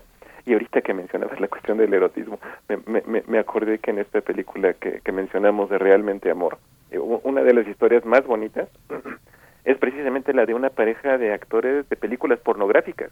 Ah, sí, que, que, que, son perfectamente tímidos, vaya, mucho más allá de lo que podríamos suponer dada su, su actividad y cómo estos dos chicos se enamoran, este, como, como, como lo digo en el marco de en el marco de la, de la Navidad, es, es vaya, es, es, es eh, eh, sin importar eh, eh, eh, nuestras creencias, o sea, es, yo, yo creo que es una es un momento donde podemos eh, valorar todo lo que nos ha acontecido en, en, en, el ciclo que, que, termina y valorar eh, y abrazar todo todo lo que tenemos porque yo creo que yo creo que, que debemos de sentirnos agradecidos pensando en el panorama tan adverso tan difícil catastrófico para tantas personas en el último año ocho meses que, que lleva esta pandemia. Y, y, y yo yo no sé eh, cu cuando escucho las nuevas noticias de, de, esta nueva variante Omicron yo, yo, yo a veces pienso que ya vamos de salida, que ya estamos comenzando a vislumbrar, pero pum, de repente todas las cosas parece que están retrocediendo. Entonces, vaya, pues obviamente la incertidumbre es una de las de las grandes constantes, por eso yo creo que hay que abrazar todas las cosas buenas que tenemos. Así es. Eh, bueno, ¿ustedes qué opinan? Nos llegan varios comentarios. Por ejemplo, Mayre Elizondo dice, por favor, recomienden películas mexicanas. Yo estoy tomando nota. Pues por acá habíamos eh, pues mencionado al menos algunas. Tú profundizaste un poquito más, Roberto, en Santa Claus de 1959, pero también hablábamos de Mi Niño Tizoc del, del 72, Santos Peregrinos de 2004 y Pastorela de 2011, eh, dirigida por Emilio Portes. pues por ahí, por ahí puede ir también Mayre Elizondo. Y otra cuestión que también me llama la atención y yo pensé también en ella por un momento, dejen solo encontrar eh, el mensaje donde nos ponen, aquí dice el Zarco, eh, Lord of the Rings, eh, tiene nieve, elfos y, pues regalos, ¿no? Seguro, seguro que entra en la categoría, además de que se estrenaba en la temporada, sí es cierto. Claro, vaya, a partir del año, o sea, desde el estreno de las películas del Señor de los Anillos o el estreno de las películas de Harry Potter, era, como una tradición este verlos en, en, pantalla grande, ¿no? Ahorita, que, antes de que se me olvide, ahorita que mencionabas de películas mexicanas, eh, si, si logran encontrar una película que se llama El Vagabundo, con el grandioso Germán Valdés Tintán, es una película que se desarrolla en, en, Navidad y, y, es el, el gran contraste. Eh, digo, lo, las personas que tienen eh, eh, las posibilidades de tener estas grandes comilonas, estos grandes festejos, hace ratito que escuché a Rodrigo, a Rodrigo Yáñez, se me, se me abrió el apetito este, y eso que son las, las, nueve de las siete de la mañana. Este, eh, el Vagabundo es una película, Tintán lo, lo recordamos por estas maravillosas comedias, o sea, un, un artista en todo el sentido de, de, de la palabra, cantante, bailarín, encantador. Yo, yo me acuerdo que eh, eh, eh, cuando reestrenaron em, El Rey del Barrio en, en la Cineteca Nacional, a, mí me tocó, digo, la función abarrotada, tardé semanas en, en poder este, conseguir boletos y, y, y atrás de mí eh, eh, yo solamente escuchaba suspiros de chicas cuando Tintán cantaba y, y, y, Tintán es un gran actor dramático o sea eh, esta película de, del vagabundo que acabo de, de mencionar creo que sí, creo que sí la dirigió Gilberto Martínez Solares su, su gran director de cabecera este o, o, o en Dama la, la, vida inútil de Pito Pérez por, por ejemplo. Esas son dos, dos películas que, que me acuerdo.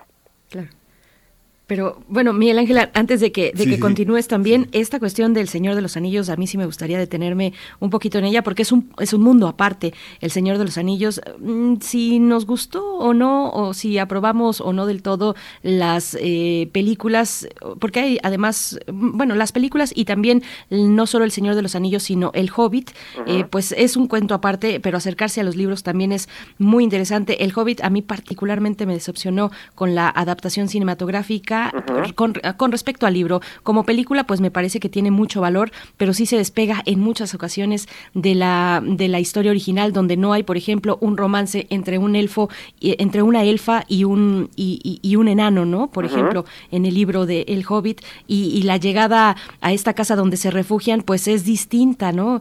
Eh, los enanos van entrando poco a poco de uno a uno y pues de pronto ya se encuentran todos ahí en esa fogata. Entonces, es, pero cada quien tendrá su interpretación interpretación y cómo, cómo les fue, pero sin duda son, eh, pues, importante, es importante repasar El Señor de los Anillos, las versiones extendidas, pues una maravilla cuando se trata de aventarse estos maratones calientitos en la sala eh, cuando se tiene el tiempo de vacaciones, ¿no?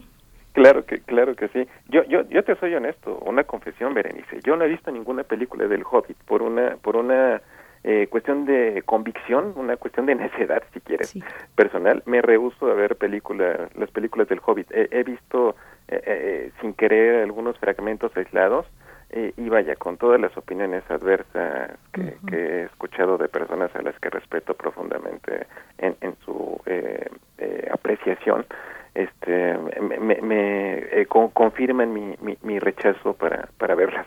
Sí, de acuerdo, de acuerdo. También me quedé bastante decepcionada de nuevo en esa adaptación de lo que fue el, el libro, que además es una joya para muchos de nosotros, ¿no? no el es, un libro maravilloso. Y, y, que viene yo, que viene la, la cuestión, este, ¿por, qué dedicarle a un solo libro tres películas? Mm, eh, eh, vaya, eh, no, real, bueno, no, no, no, convirtamos en esta, esta sesión en una sesión este, de, crítica contra, contra las adaptaciones de Peter Jackson. Nuestras frustraciones con el Hobbit, la adaptación y El Señor de los Anillos, Miguel Ángel.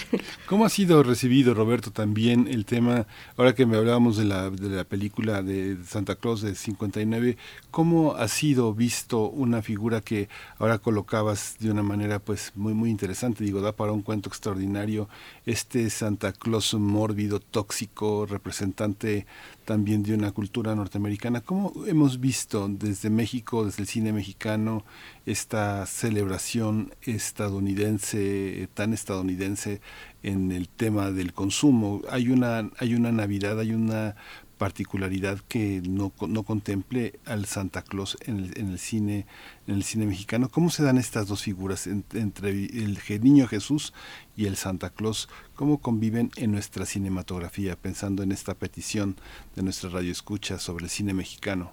Pues, pues vaya, Santa Claus yo diría que es una, una figura universal, más, más allá de, de su procedencia, más allá de todos los de todas las transformaciones que ha sufrido a lo largo de, de, de estos siglos este es, una película es una es una figura que no podemos negar que se ha incrustado eh, con, con, gran poder en el imaginario colectivo. O sea vaya eh, eh, todos este seguramente tenemos fotografías en nuestra infancia aquí en la Ciudad de México cuando nuestros papás nos llevaban a la Alameda y, y, era un rito obligado tomarte una foto con con el Santa Claus en, en turno.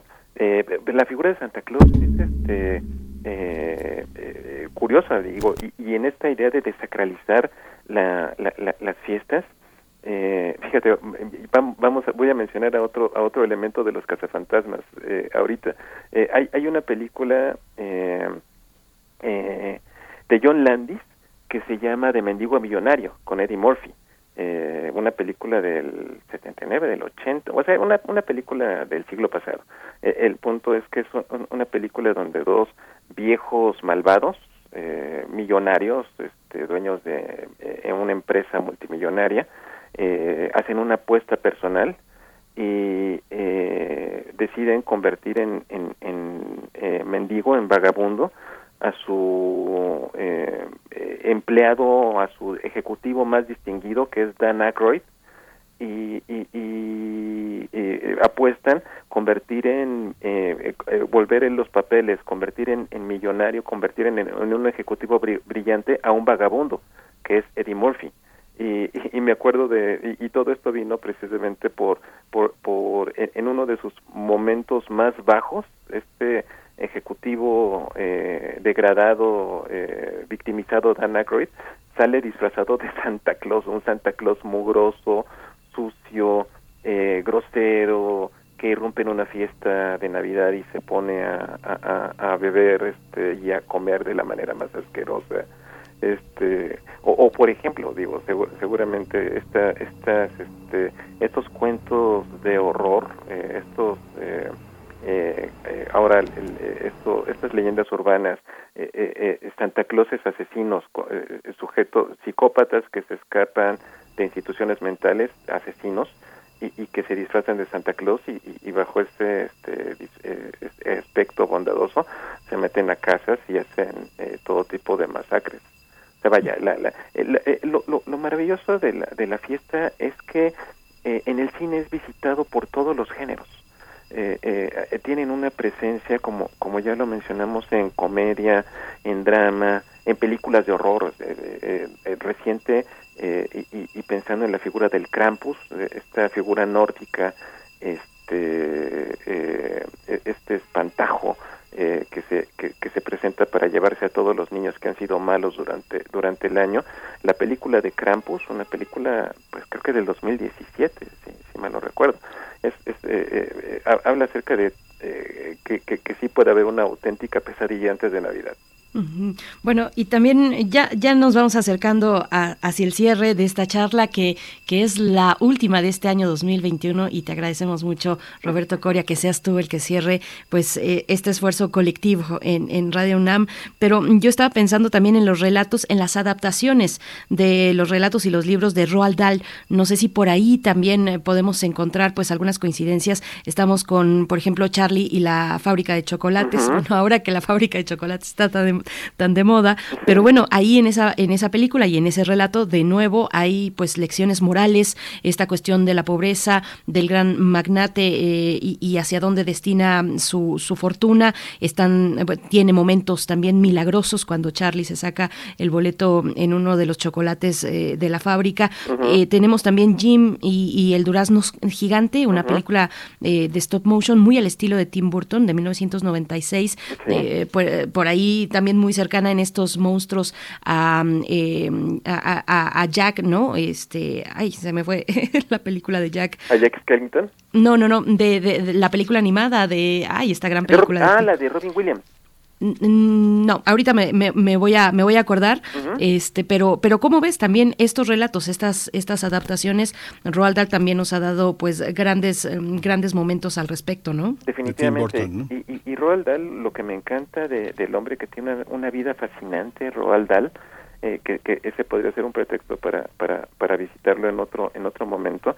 Eh, me encanta la narración que hicieron de, del cuento de, de, de, libros de cuentos en verso para niños de eh, eh, cuentos en verso para niños perversos. Mm, me, me encantó, me, me, me, encantó. Sí, sí eh, eh, todos estos autores este, que se han especializado en, en literatura para, para niños pueden ser, vaya, no, no, no solamente una excelente manera de acercar a, a, a los niños a, a, estas celebraciones, pueden ser estupendos regalos de Navidad, obsequiarles los, los libros de Roald yo tengo tantos este, eh, que ha publicado Alfaguara a lo largo de los eh, años eh, y, y, definitivamente son me, me, acuerdo este precisamente ayer estaba viendo en la televisión un capítulo donde Homero Simpson hace hace una pues vaya una una este recreación de cómo el Grinch se robó la Navidad este, fue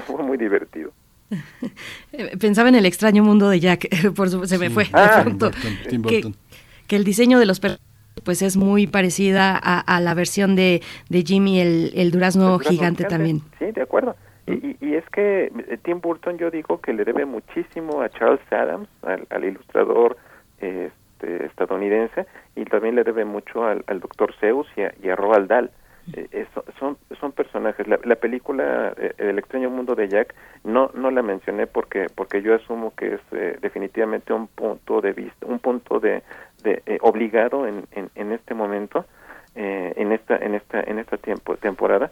Pero pues el, el beneficio a través de los streaming el extraño mundo de Jack está está en Disney Plus.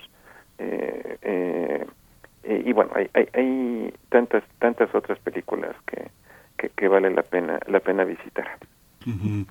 Eh, para, para cerrar, pues ya tenemos, ya, ya prácticamente cerramos esta conversación que del cine mexicano, del cine latinoamericano y del cine europeo tendríamos que, que ver en este fin de año, Roberto.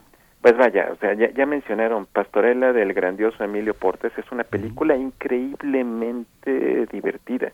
Este, eh, eh, entremezcla policial, gore, tiene momentos, tiene sus momentos gore, eh, y vaya, y obviamente la, la, la, la, mexicanísima tradición de la, de la pastorela en esta pugna de este eh, eh, policía que interpreta Joaquín Cosío, eh, alias el cochiloco, lo, lo recordarán posiblemente mejor como eso, pero, pero queriendo tener el, el papel estelar de la, de la.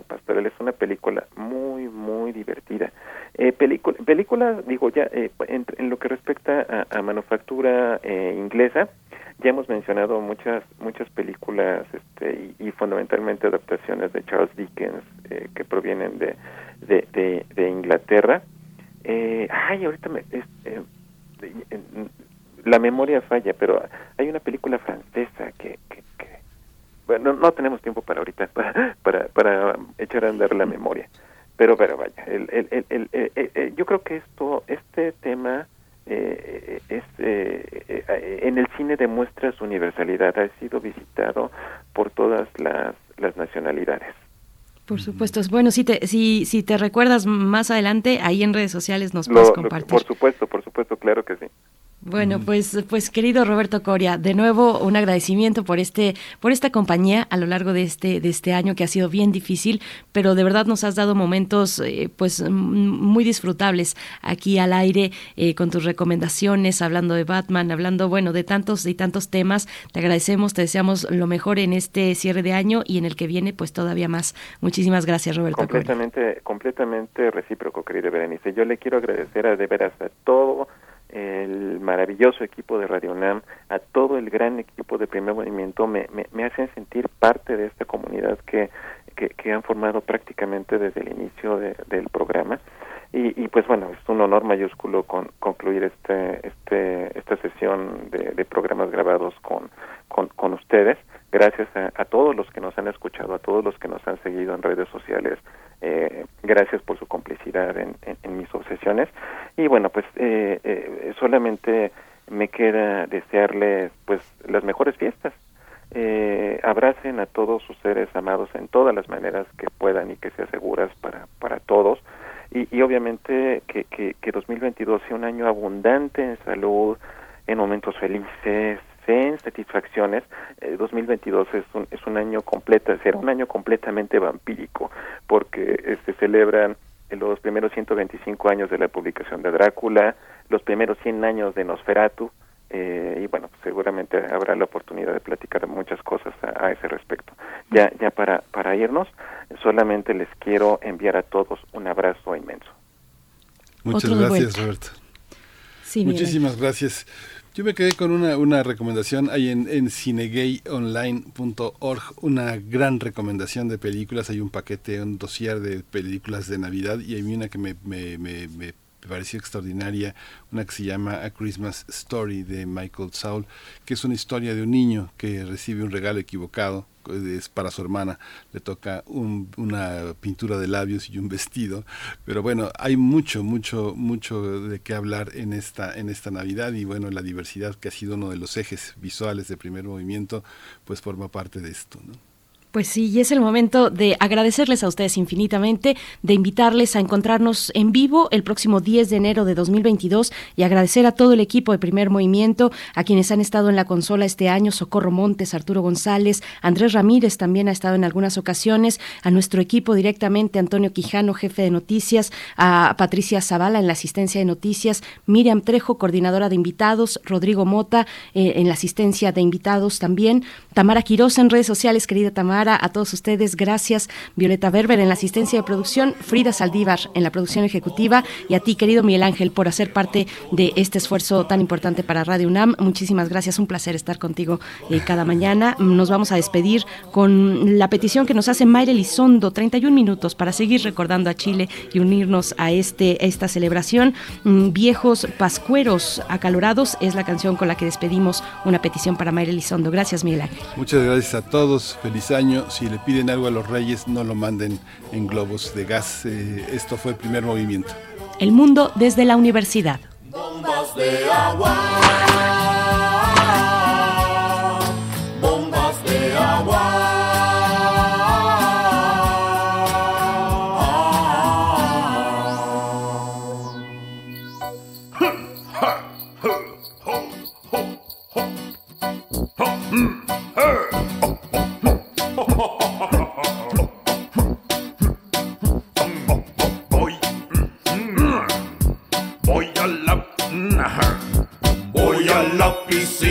Porque hoy es Navidad.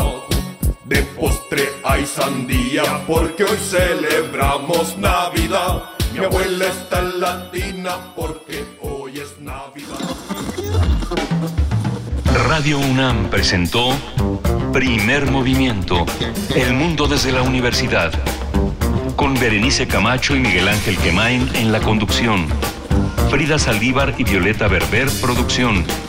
Antonio Quijano y Patricia Zavala, noticias. Miriam Trejo y Rodrigo Mota, coordinadores e invitados.